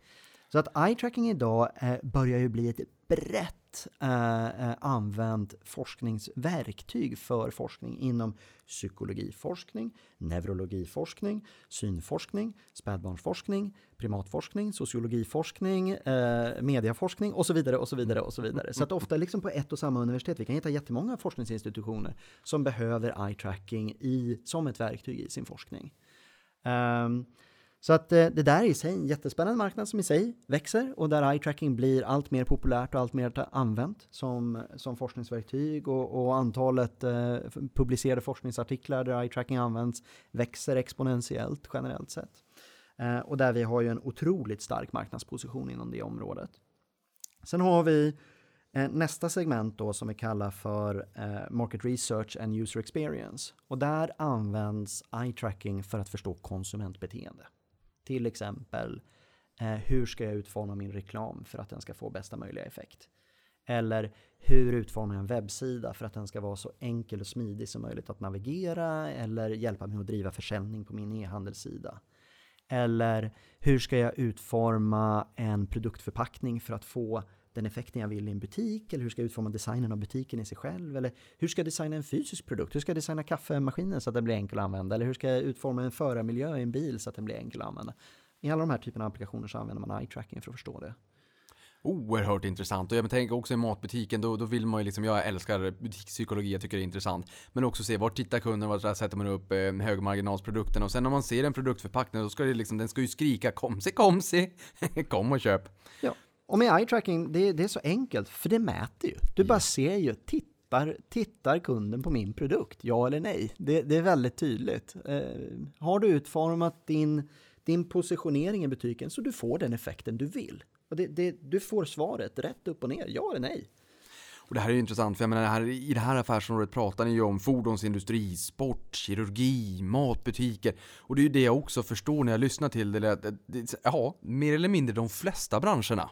Att kunderna är liksom vitt skilda och det, det går inte bara att pinpointa att vi, det här supernischad bransch, de kanske kan, kan ha lite nytta av Tobii Pro, utan det är ett väldigt, väldigt stort och brett affär, eh, användningsområde för väldigt många kunder i många branscher. Ja, och det, det är roligt. Vårt tredje segment inom Tobii Pro, det är det vi kallar för Professional Performance. Uh, och det är det nyaste segmentet för Tobii Pro. Det är ett område som har vuxit snabbt under bara de senaste få åren. Och där används ju eye tracking som ett träningsverktyg. Och helt plötsligt så poppar upp massor av nya kunder som vi inte haft kontakt med tidigare som just vill förstå ja, men hur, hur kan vi träna till exempel vår personal till att bli mer effektiv eller bättre säkerhet eller eh, sportlag och atleter som tränar för att utöva en sport på ett mer effektivt sätt. Eller en läkare då i en läkarmiljö som vi pratade om tidigare. Eller en pilot i, i ett flygplan eller, eller föraren av ett tåg till exempel. Föraren av ett tåg, för här klingar det någonting. För det mm. exemplet har jag läst. Berätta om föraren och tåget här. Vad hjälpte ni dem med? När de såg, det var någonting i en död vinkel. Att man såg att en dörr inte var stängd för att den var i döda vinkeln.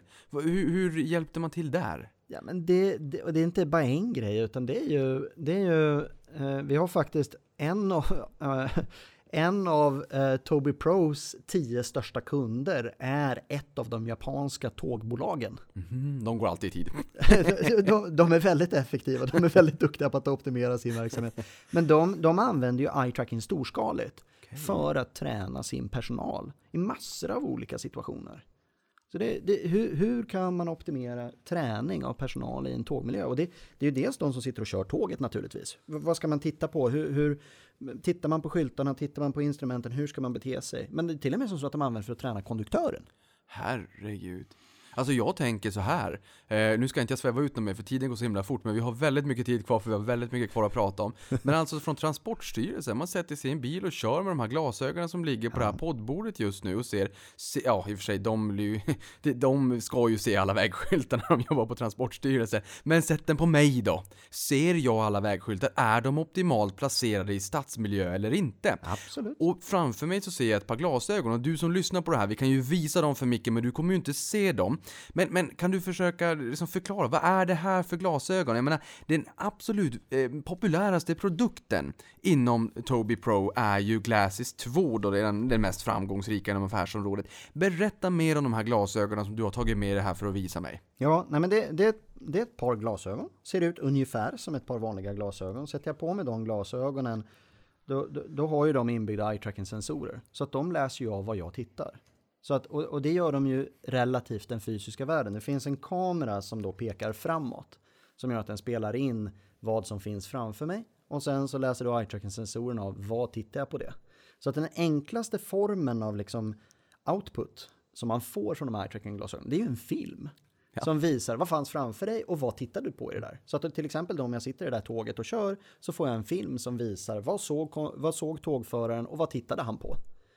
Uh, och det gör ju att man får en direkt insikt. Man ser ju direkt, ja men vad fångar uppmärksamheten? Hur bearbetar man information? Uh, vad gjorde man? Hur reagerade man? Och baserat på det så kan man ju få massor av insikter i hur kan man, hur kan man göra det här på ett bättre sätt? Eller hur kan man utforma skyltarna mer effektivt? Eller hur borde man bete sig i den här miljön? Och så vidare. Herregud, den här potentialen är ju enorm. Skadeprevention, försäkringsbolag, allt. Det... Ja, man förstår ju liksom. Sen är det ju som du sa där att det, det gäller ju att prioritera.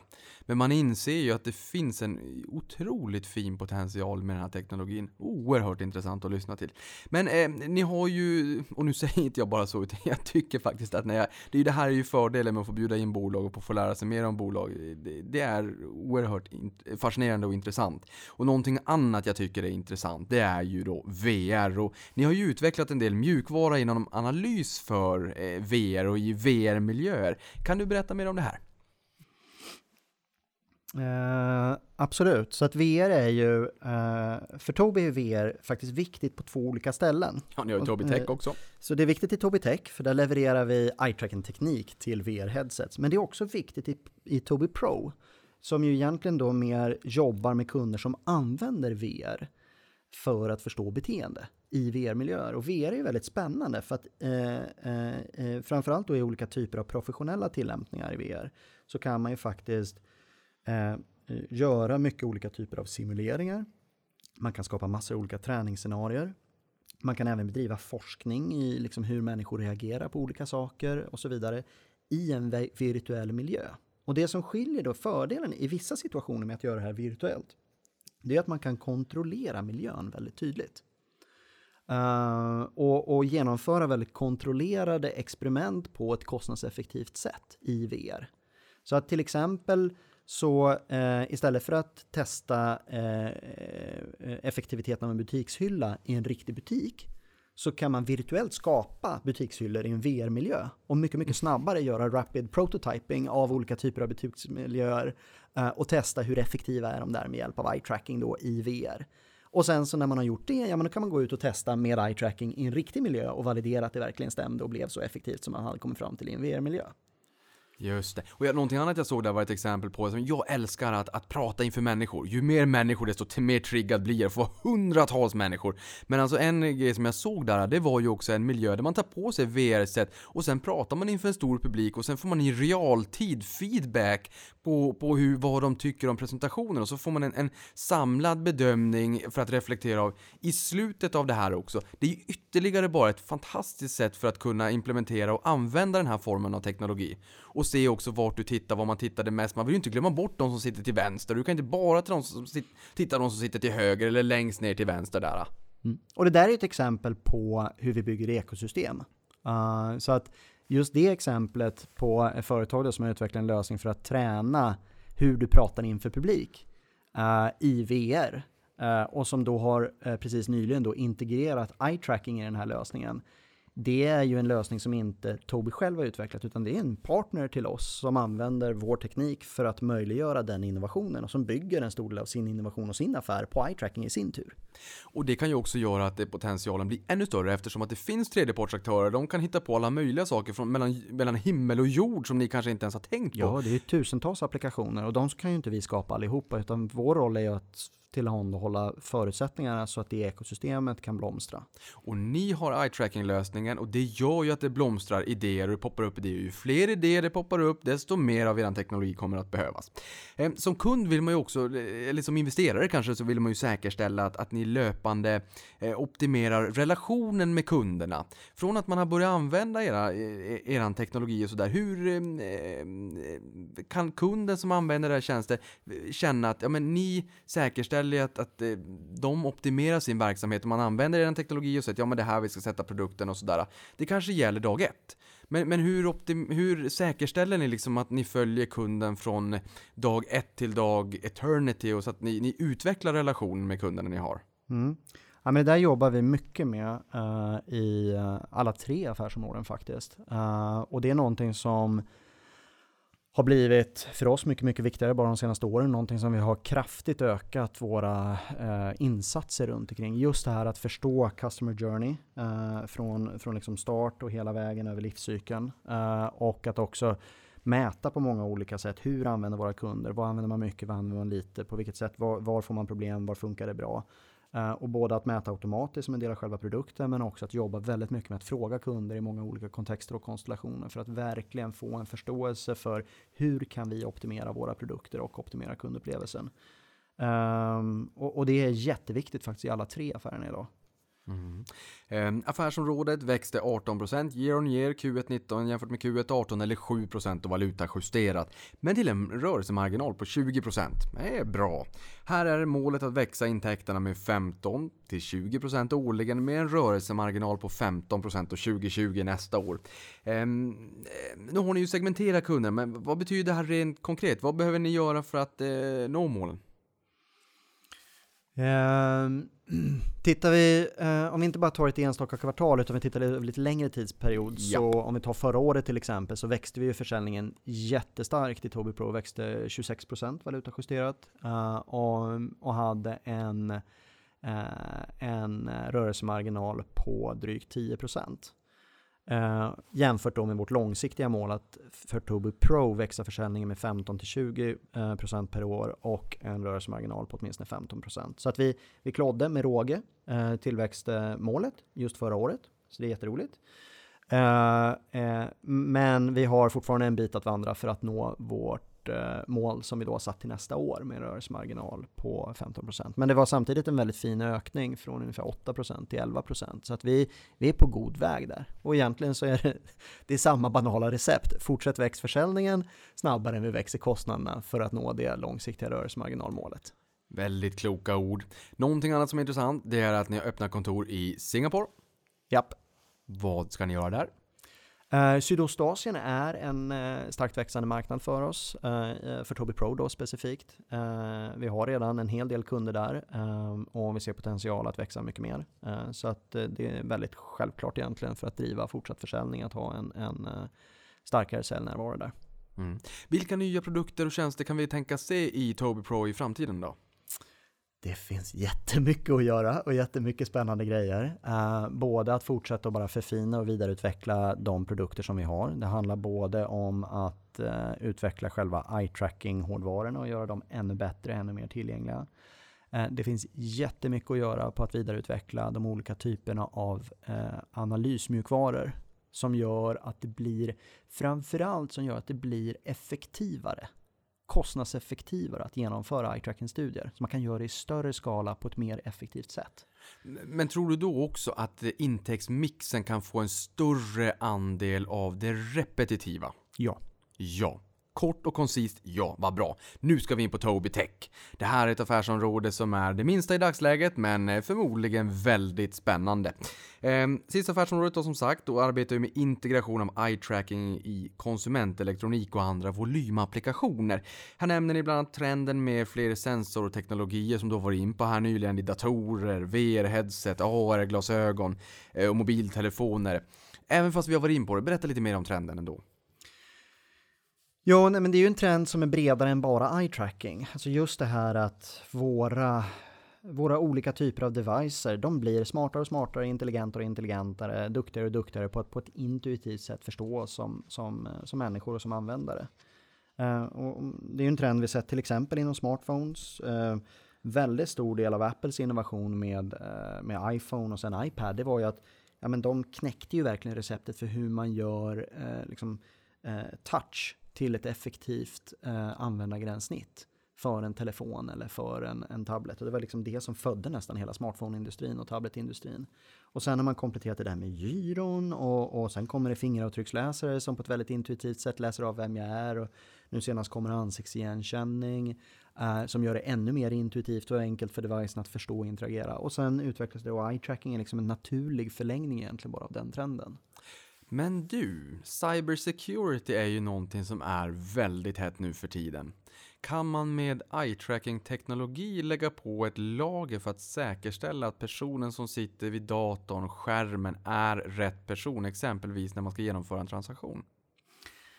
Uh, ja, det är en bra fråga. Eh, uh, eye tracking i liksom dess grunddefinition, det går ju ut på att mm, avgöra var du tittar någonstans. Nu råkar det vara som så att samma, samma typ av hårdvara, liksom kamerasystemet som finns för att göra eye tracking och avläsa var du tittar, det kan även användas för att eh, göra eh, autentisering, alltså att avgöra vem du är och identifiering till exempel. Så att, att använda ett eye-tracking hårdvarusystem för att också göra ansiktsigenkänning eller irisigenkänning blir väldigt kostnadseffektivt för en datortillverkare till exempel som integrerar ett eye-tracking-system eller ett tillverkare av ett VR-headset. Så att vi jobbar ju eh, eh, ibland tillsammans med partners då för att integrera ihop egentligen, systemintegrera ihop eye tracking och biometrisk eh, ansiktsigenkänning eller iritsigenkänning så att det blir en helhetslösning till en device-tillverkare. Hmm. Och inom affärsområdet lyfter ni fram tre volymmarknader här i form av PC, VR och nischapplikationer. Eh, var är potentialen störst och var finns lönsamheten?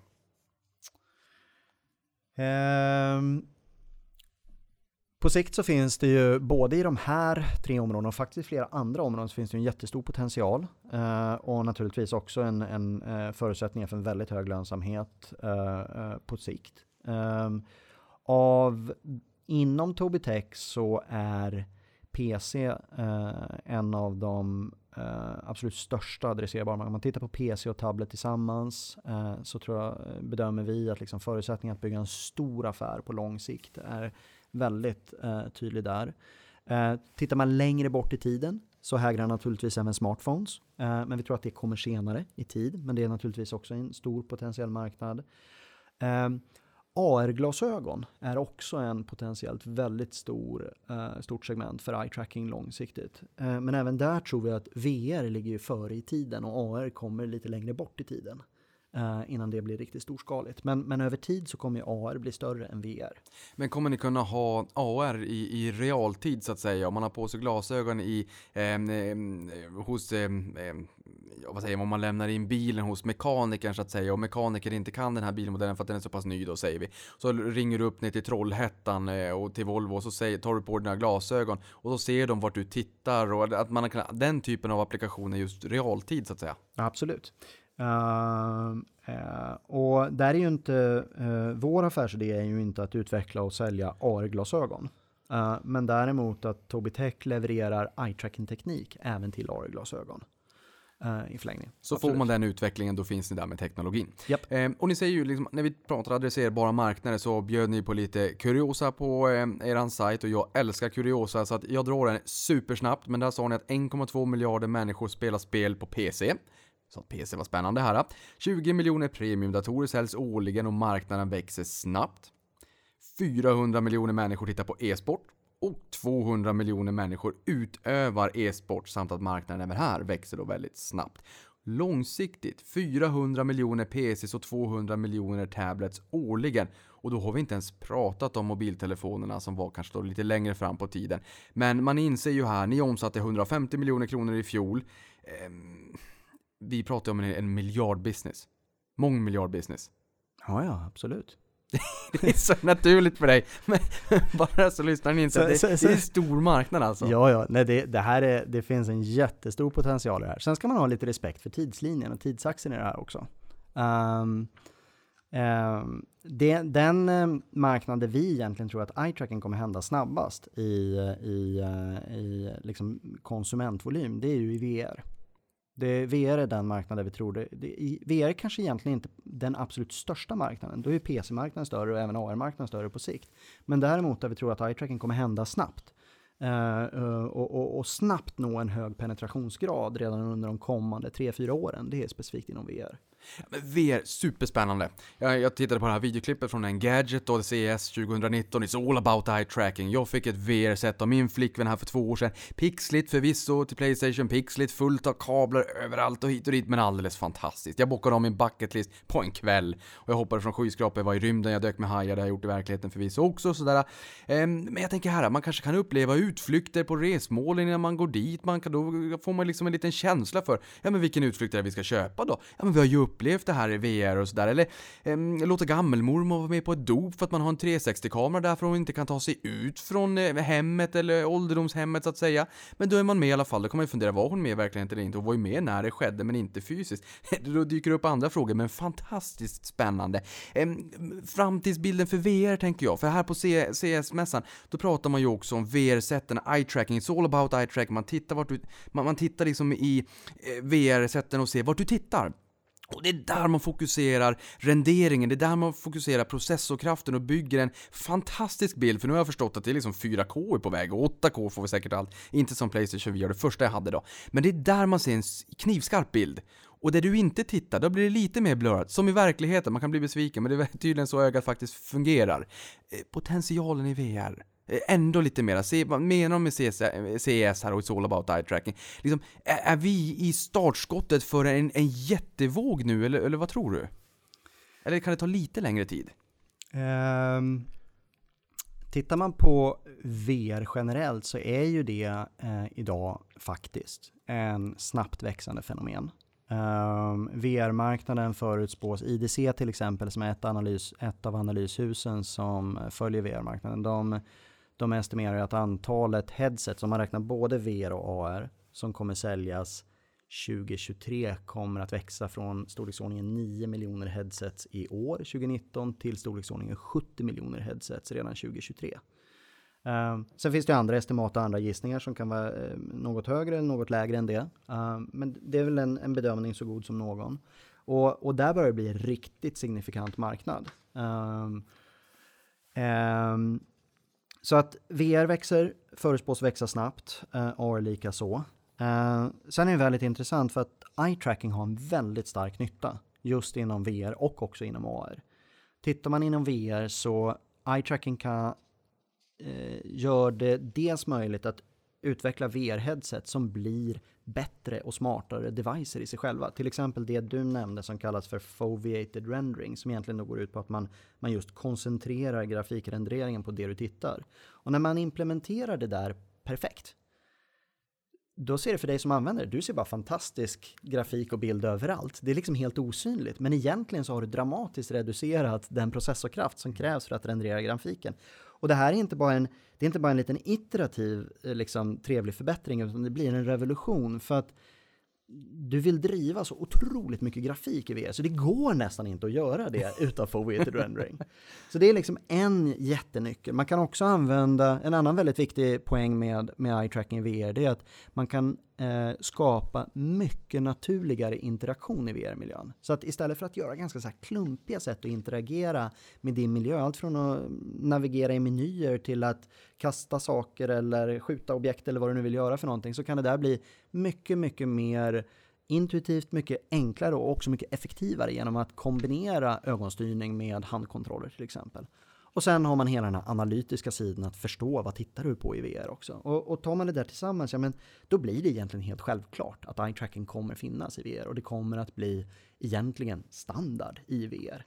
Och det där tror vi och egentligen industrin i stort kommer hända ganska snabbt. Så att jag tror att inom ett antal år, kommer kanske inte hända över en natt, men över, under de kommande få åren, säg tre, fyra år, så kommer eye tracking att vara standard. Och tittar man då på den tillväxten av VR och AR och man säger att eye tracking kommer bli standard, ja men då blir det där fort en väldigt viktig marknad och en stor möjlighet. Jädrans vad kul. Jag, jag, jag ser verkligen fram emot när det blir fantastisk kvalitet inom VR. Åh, jag, jag, jag tycker det är kul bara det här pixliga jag har. Jag ville liksom vara lite early adopter, men det blir superspännande att se liksom vad som kommer hända framåt.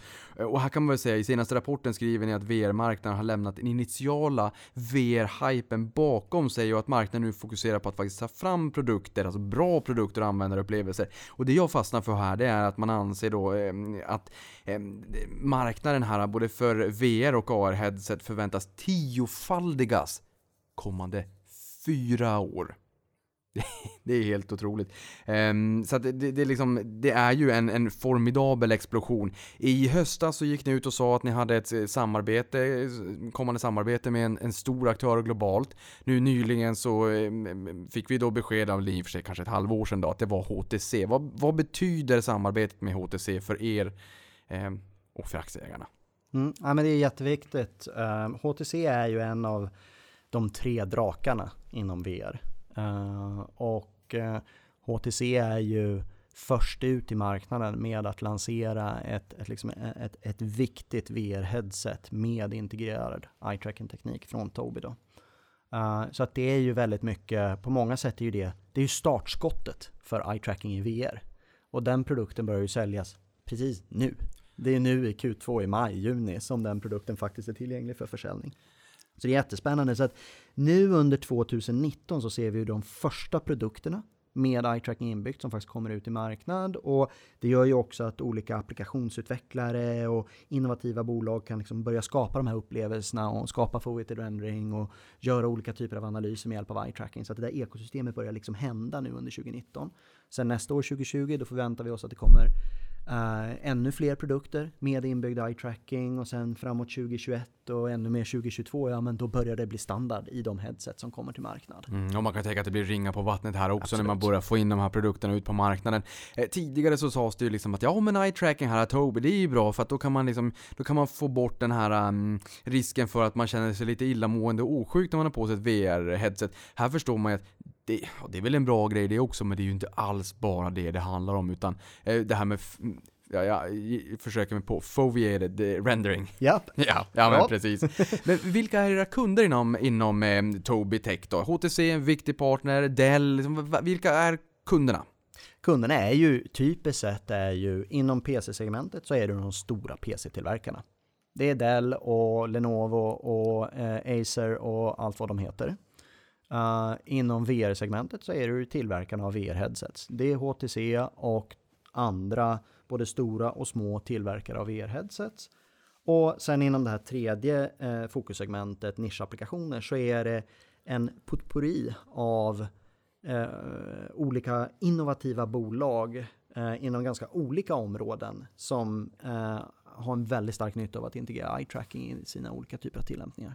Mm. Och inom eh, PC-segmentet har ni inlett samarbeten med tillverkare och andra aktörer i ekosystemet som resulterar i nya datamodeller då med inbyggd eye tracking, det har vi pratat om, och ett flertal nya speltitlar med eh, stöd för eye tracking och in, inte minst inom e-sport. E-sport är ju glödhett. Och spelcoachingplattformar tillsammans med Dell Alienware. Är det någon av de här som du vill lyfta, eh, lyfta fram eh, eh, separat så att säga som du tycker är extra viktig? Alltså vi har ju ett väldigt djupt samarbete med Dell och specifikt uh, med deras uh, premium uh, gaming spelvarumärke som då är Alienware. Som enligt många är världens ledande varumärke inom speldatorer. Um, ehm, och vi har jobbat med Dell under flera år. De har ju haft, de lanserade sin första bärbara speldator med inbyggd Tobii Eye Tracker för ungefär två och ett halvt år sedan.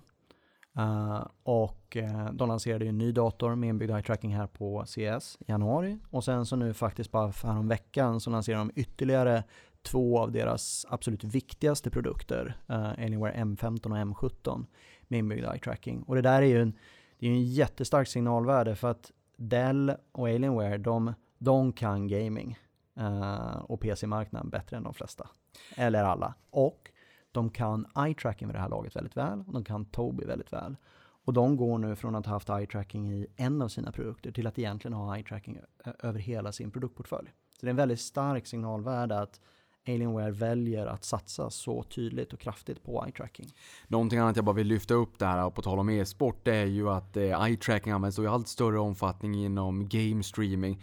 Eh, och här fick jag ju då läsa att i Q1 så använde 800 streamers eye tracking för att skapa en mer engagerande tittarupplevelse och att kinesiska Alibabas satsning på e-sport via VESC, då World Electronic Sports Games, implementerade Tobis eye tracking i stor skala i finalen.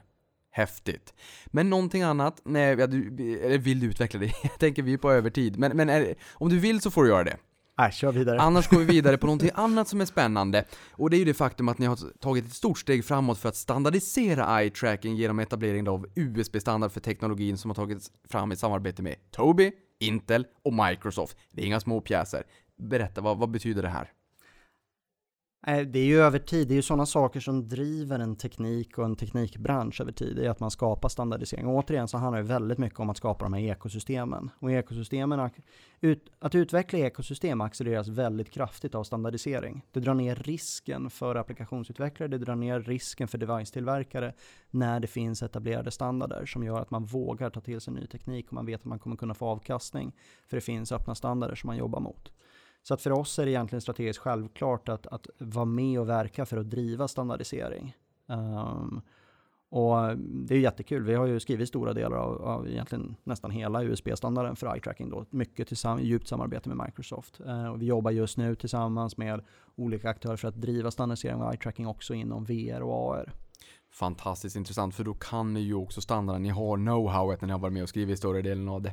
Ja, och vi kan till och med vara med och påverka så att den blir ja. på ett positivt sätt. till och med med och finns sådana fördelar också. Ja, men Tobii Tech är ju det enda av de tre affärsområdena som inte går med vinst. Däremot så växer det snabbast justerat för valuta. Eh, om jag tittar nu senast då, eh, kanske förmodligen också de senare åren då. Vad krävs för att Tech ska nå delmålet om lönsamhet? Är det volymen? Eh, ja, absolut. Vi, eh, eh, vi eh, ser ju framför oss att växa försäljningen i, i mycket god takt eh, framåt i Tobitech. Och att eh, genom en, en kraftig säljexpansion eh, nå över ett par års sikt nå lönsamhet även inom Tobitech-affärsområdet. Mm. 2009 omsatte ni 218 miljoner kronor, lite nostalgi, och i, i fjol nådde ni 1,3 miljarder, vilket ger en årlig omsättningstillväxt på 22 procent i snitt. Eh, och dessutom har ni växt organiskt varje år sedan start.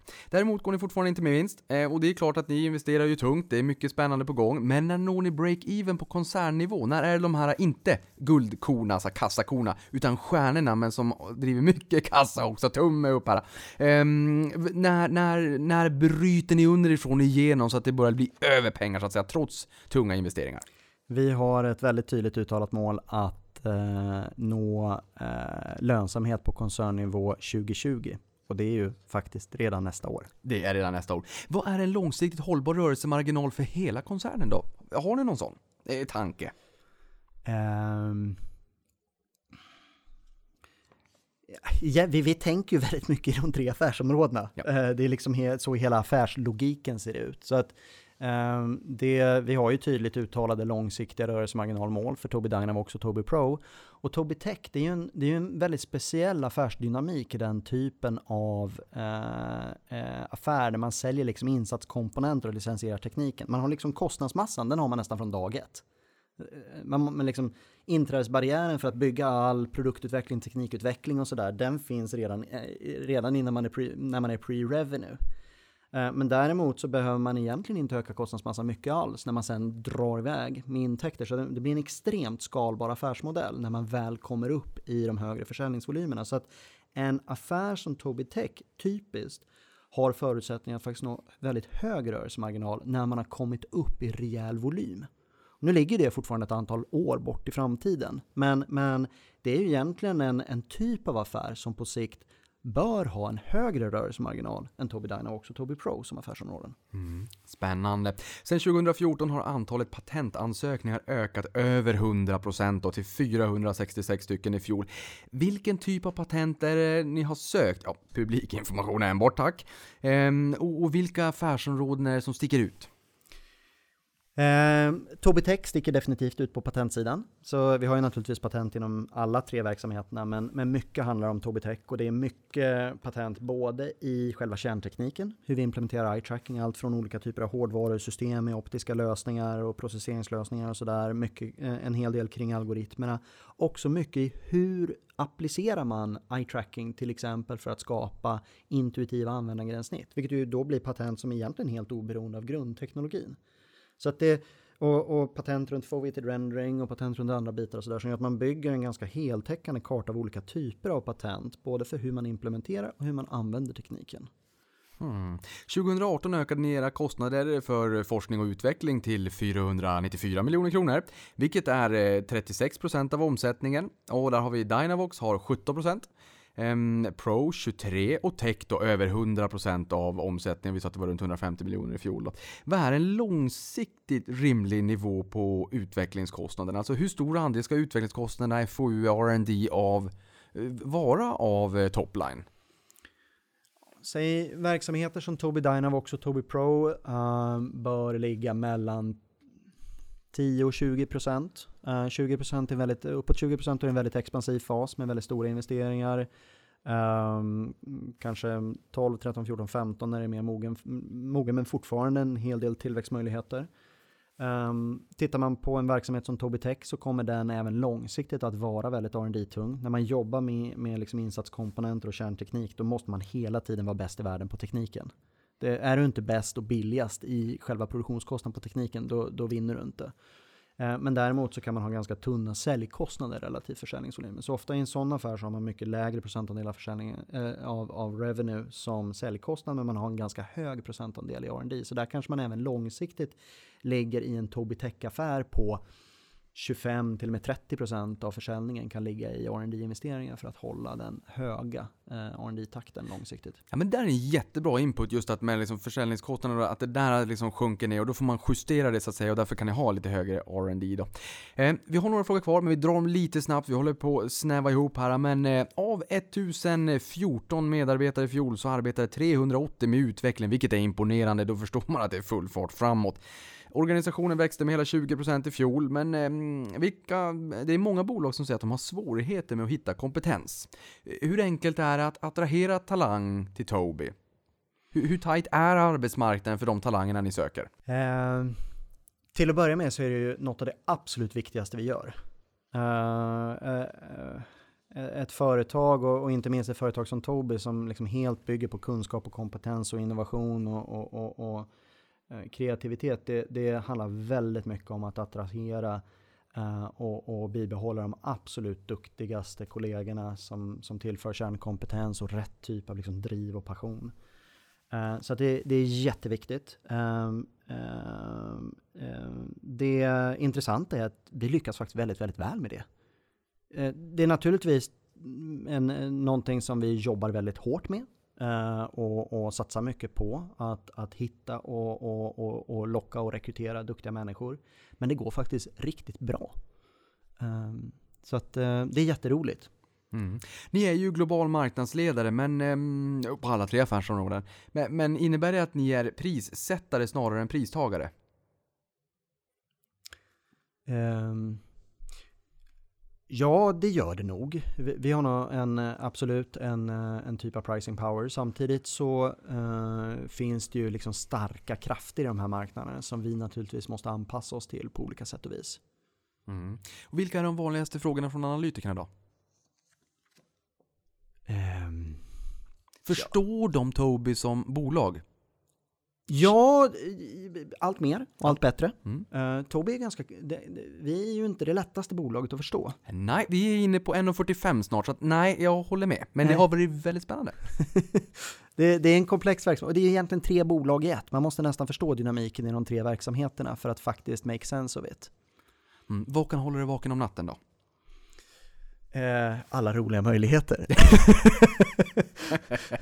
det låter underbart. Ni genererar en stor mängd data. vad kan ni göra med den här datan och liksom data och integritetsfrågor etc? Säljer ni datan vidare anonymiserat eller hur, hur ställer ni er i datafrågan? Datafrågan är jätteviktig. Eh, och vi tar den på faktiskt väldigt stort allvar. Eh, så att vi jobbar väldigt proaktivt med att säkerställa att, eh, att eh, i, i, i, på alla sätt vi kan egentligen, att eh, eh, eye-tracking-data hanteras på ett ansvarsfullt sätt. Eh, där du som slutanvändare alltid har full kontroll över ditt eye-tracking-data. Vi tycker det är jätteviktigt. Så att om jag har godkänt, jag vet att jag i sådana fall har godkänt om man får använda datan så att säga. Ja, och Mm. vi gör allt vi kan för att det ska bli på det sättet. Mm. Hur ser företagskulturen ut på Tobii då? Vad är en typisk Tobian? Jag tror att vi har en väldigt stark företagskultur på Tobii. Eh, vi har ett eh, team människor som har en otrolig passion, ett, ett otroligt driv, en ambition, vill åstadkomma saker. Eh, och jag tror att en av våra absoluta kärnstyrkor är att vi är jätteduktiga på att jobba tillsammans. Att verkligen få ut det här fantastiska av att, att samarbeta väldigt öppet och nära tillsammans med varandra. Uh, och ett liksom, sätt där vi gör det och har roligt ihop. Uh, samtidigt som vi också har ett starkt liksom, resultatfokus och är duktiga på att åstadkomma saker och ting. Sen en annan aspekt som är ganska spännande, som är, det är att vi har, vi har faktiskt en, eh, en, en, en väldigt dynamisk miljö av människor med väldigt olika bakgrund. Vi har människor med väldigt brett spektrum på olika kompetenser och expertis inom massor av olika områden. Just ganska mycket på grund av att vi jobbar med alla de här olika affärerna och olika typer av teknologi och det är hårdvaror, det är mjukvaror och det är sälj och det är klinisk kompetens och det är, det är hit och dit och beteendevetenskap och alla de här bitarna. Eh, men vi har också människor från jordens precis alla hörn. Bara i Stockholm så har vi anställda med ungefär 50 olika nationaliteter. Åh herregud. Det är otroligt eh, mångfaldig och internationell arbetsplats. Det pratas, ja i undantagsfall pratas det svenska med kaffemaskiner, men, men det är liksom, det är mera tyska och spanska och franska och kinesiska och japanska och arabiska vid kaffemaskinen än någonting annat. Och det, det där är jätteroligt för det skapar en fantastisk dynamik i bolaget. Herregud, det låter jätteroligt. Ehm, jag tänkte också fråga så här, intäkterna, liksom, eh, tillväxten framåt, om den kommer från organisk tillväxt eller förvärvade. Jag kommer inte fråga den frågan, för jag har förstått att det finns så mycket att göra i affärsområdet, så det är jättemycket organiskt. Men om ni väl slår till och köper ett bolag, vad har det bolaget för karaktäristika om ni ska göra ett förvärv? Vad är det ni går igång på då? Var, var, om ni skulle eye-tracka era ögon, var, var, liksom, var tittar ni på prospektet? Antingen så är det för att eh, hjälpa oss att expandera sälj och säljkanaler på ett effektivare sätt. Eller så kan det vara att komplettera produktportföljen eh, eh, på ett eh, effektivt sätt. Och i vissa fall, men det är faktiskt snarare undantagsfall, så kan det också vara att, att förvärva kompletterande grundteknologi. Mm. Fyra frågor kvar, vi drar dem snabbt. Hur ser ägarbilden i Tobii ut? Ingen specifik eh, dominerande ägarkonstellation utan eh, eh, flera väldigt fina institutionella ägare, både svenska institutionella ägare och, och um, europeiska och amerikanska. Vi har eh, storleksordningen 30 000 privatinvesterare också, jätteroligt. Eh, och sen har vi även ledning och styrelse som, som äger drygt 10% i bolaget. Mm. Och du har ju varit VD sedan start och är ju medgrundare. Ni var ju tre personer har vi fått höra här. Och du följer ju pilotskolan. Du är bolagets tredje största ägare med 4% av kapitalet. Hur länge får aktieägarna i Tobii ha kvar dig vid rodret? Ja, så länge som styrelsen tycker att jag är, gör det bästa möjliga jobbet av någon och så länge som jag själv tycker att, att jag gör ett rimligt bra jobb också så jag har ju världens roligaste jobb. Det är helt rätt svarat. Och då är ju nästa fråga som du uppviglar till. Vad säger du om det kommer ett bud? Ja, det kan det ju kanske göra. Men, men det, är ju, det är ju inte riktigt i min kontroll så att jag är ju mentalt fokuserad på att bygga ett, att vara med på resan av att bygga ett fantastiskt och ännu större och ännu mer framgångsrikt bolag. Mm. Om du hittar 6% till där, ni hade ju 10% i bolaget så ni kan ju faktiskt blocka ett utköp i alla fall, eller en tvångsinlösen kan ni ju blocka. För två veckor sedan eh, var det eh, tre av världens viktigaste teknologibolag som oberoende av varandra gjorde separata uttalanden om hur viktig Tobis teknologi är för några av deras mest ambitiösa och visionära initiativ. Du, pratade här i början om gåshuden när, när ni började där i, i, i begynnelsen prata om potentialen inom eye tracking. Det här måste ju också ha gett lite gåshud. Berätta om det här. Så får vi Eh. avsluta väldigt visionärt. Ja, jo, nej men det, det är jätte... ehm, det, det är ju en rolig vecka när, när, när Qualcomm annonsar sina absolut senaste, viktigaste chip eh, och lösningar mot VR och AR och eh, naturligtvis då väver in och pratar eye-tracking och Tobii eye-tracking som en del av deras vision och deras lösning. Samtidigt som Intel står på Computex och pratar sina keynotes och visar upp sina eh, innovativaste koncept med Tobii eye tracking. Mm. Och Dell lanserar sina viktigaste och senaste speldatorer med Tobii eye tracking. uh, och det är en samma vecka. Det, det, är en rolig vecka. Uh, så att det är jättekul. Och det, det, det är tydligt, alltså återigen, egentligen tillbaka till liksom det här att, ja men jag, återigen, jag är väldigt subjektiv i den här frågan, men jag är ju övertygad om att eye tracking kommer att vara ett fenomen som vi ser mycket, mycket mer. Det kommer vara självklart. För våra barn så kommer den typen av teknik och, och, och möjligheter att se som självklara egentligen. Hade inte ni det på er tid, mamma och pappa? uh, sen ska man i den kontexten ska man också ha respekt för, det, det tar en del kalendertid. Mm. Så en del av de här utvecklarna händer inte över en natt. Så man behöver liksom å ena sidan tolka, det händer, absolut, det här händer. Men det tarvar också en del tid för att åstadkomma det här i riktigt stor skala. Mm. Det går att ta på den där känslan med och inte minst senaste veckan. Imponerande. Henrik, tusen tack för att du kom till podden. Det här har varit otroligt fascinerande att få lära sig mer om eye-tracking och hela teknologinbranschen som ni leder med, med det, som världsledare på alla tre affärsområden. Tusen tack för att du kom till podden. Jättekul att få vara här. Tack. Och, och du som är vaken ännu. Stort tack för att du har lyssnat på det här. Money, Mercury Power, $41 billion deal. deal.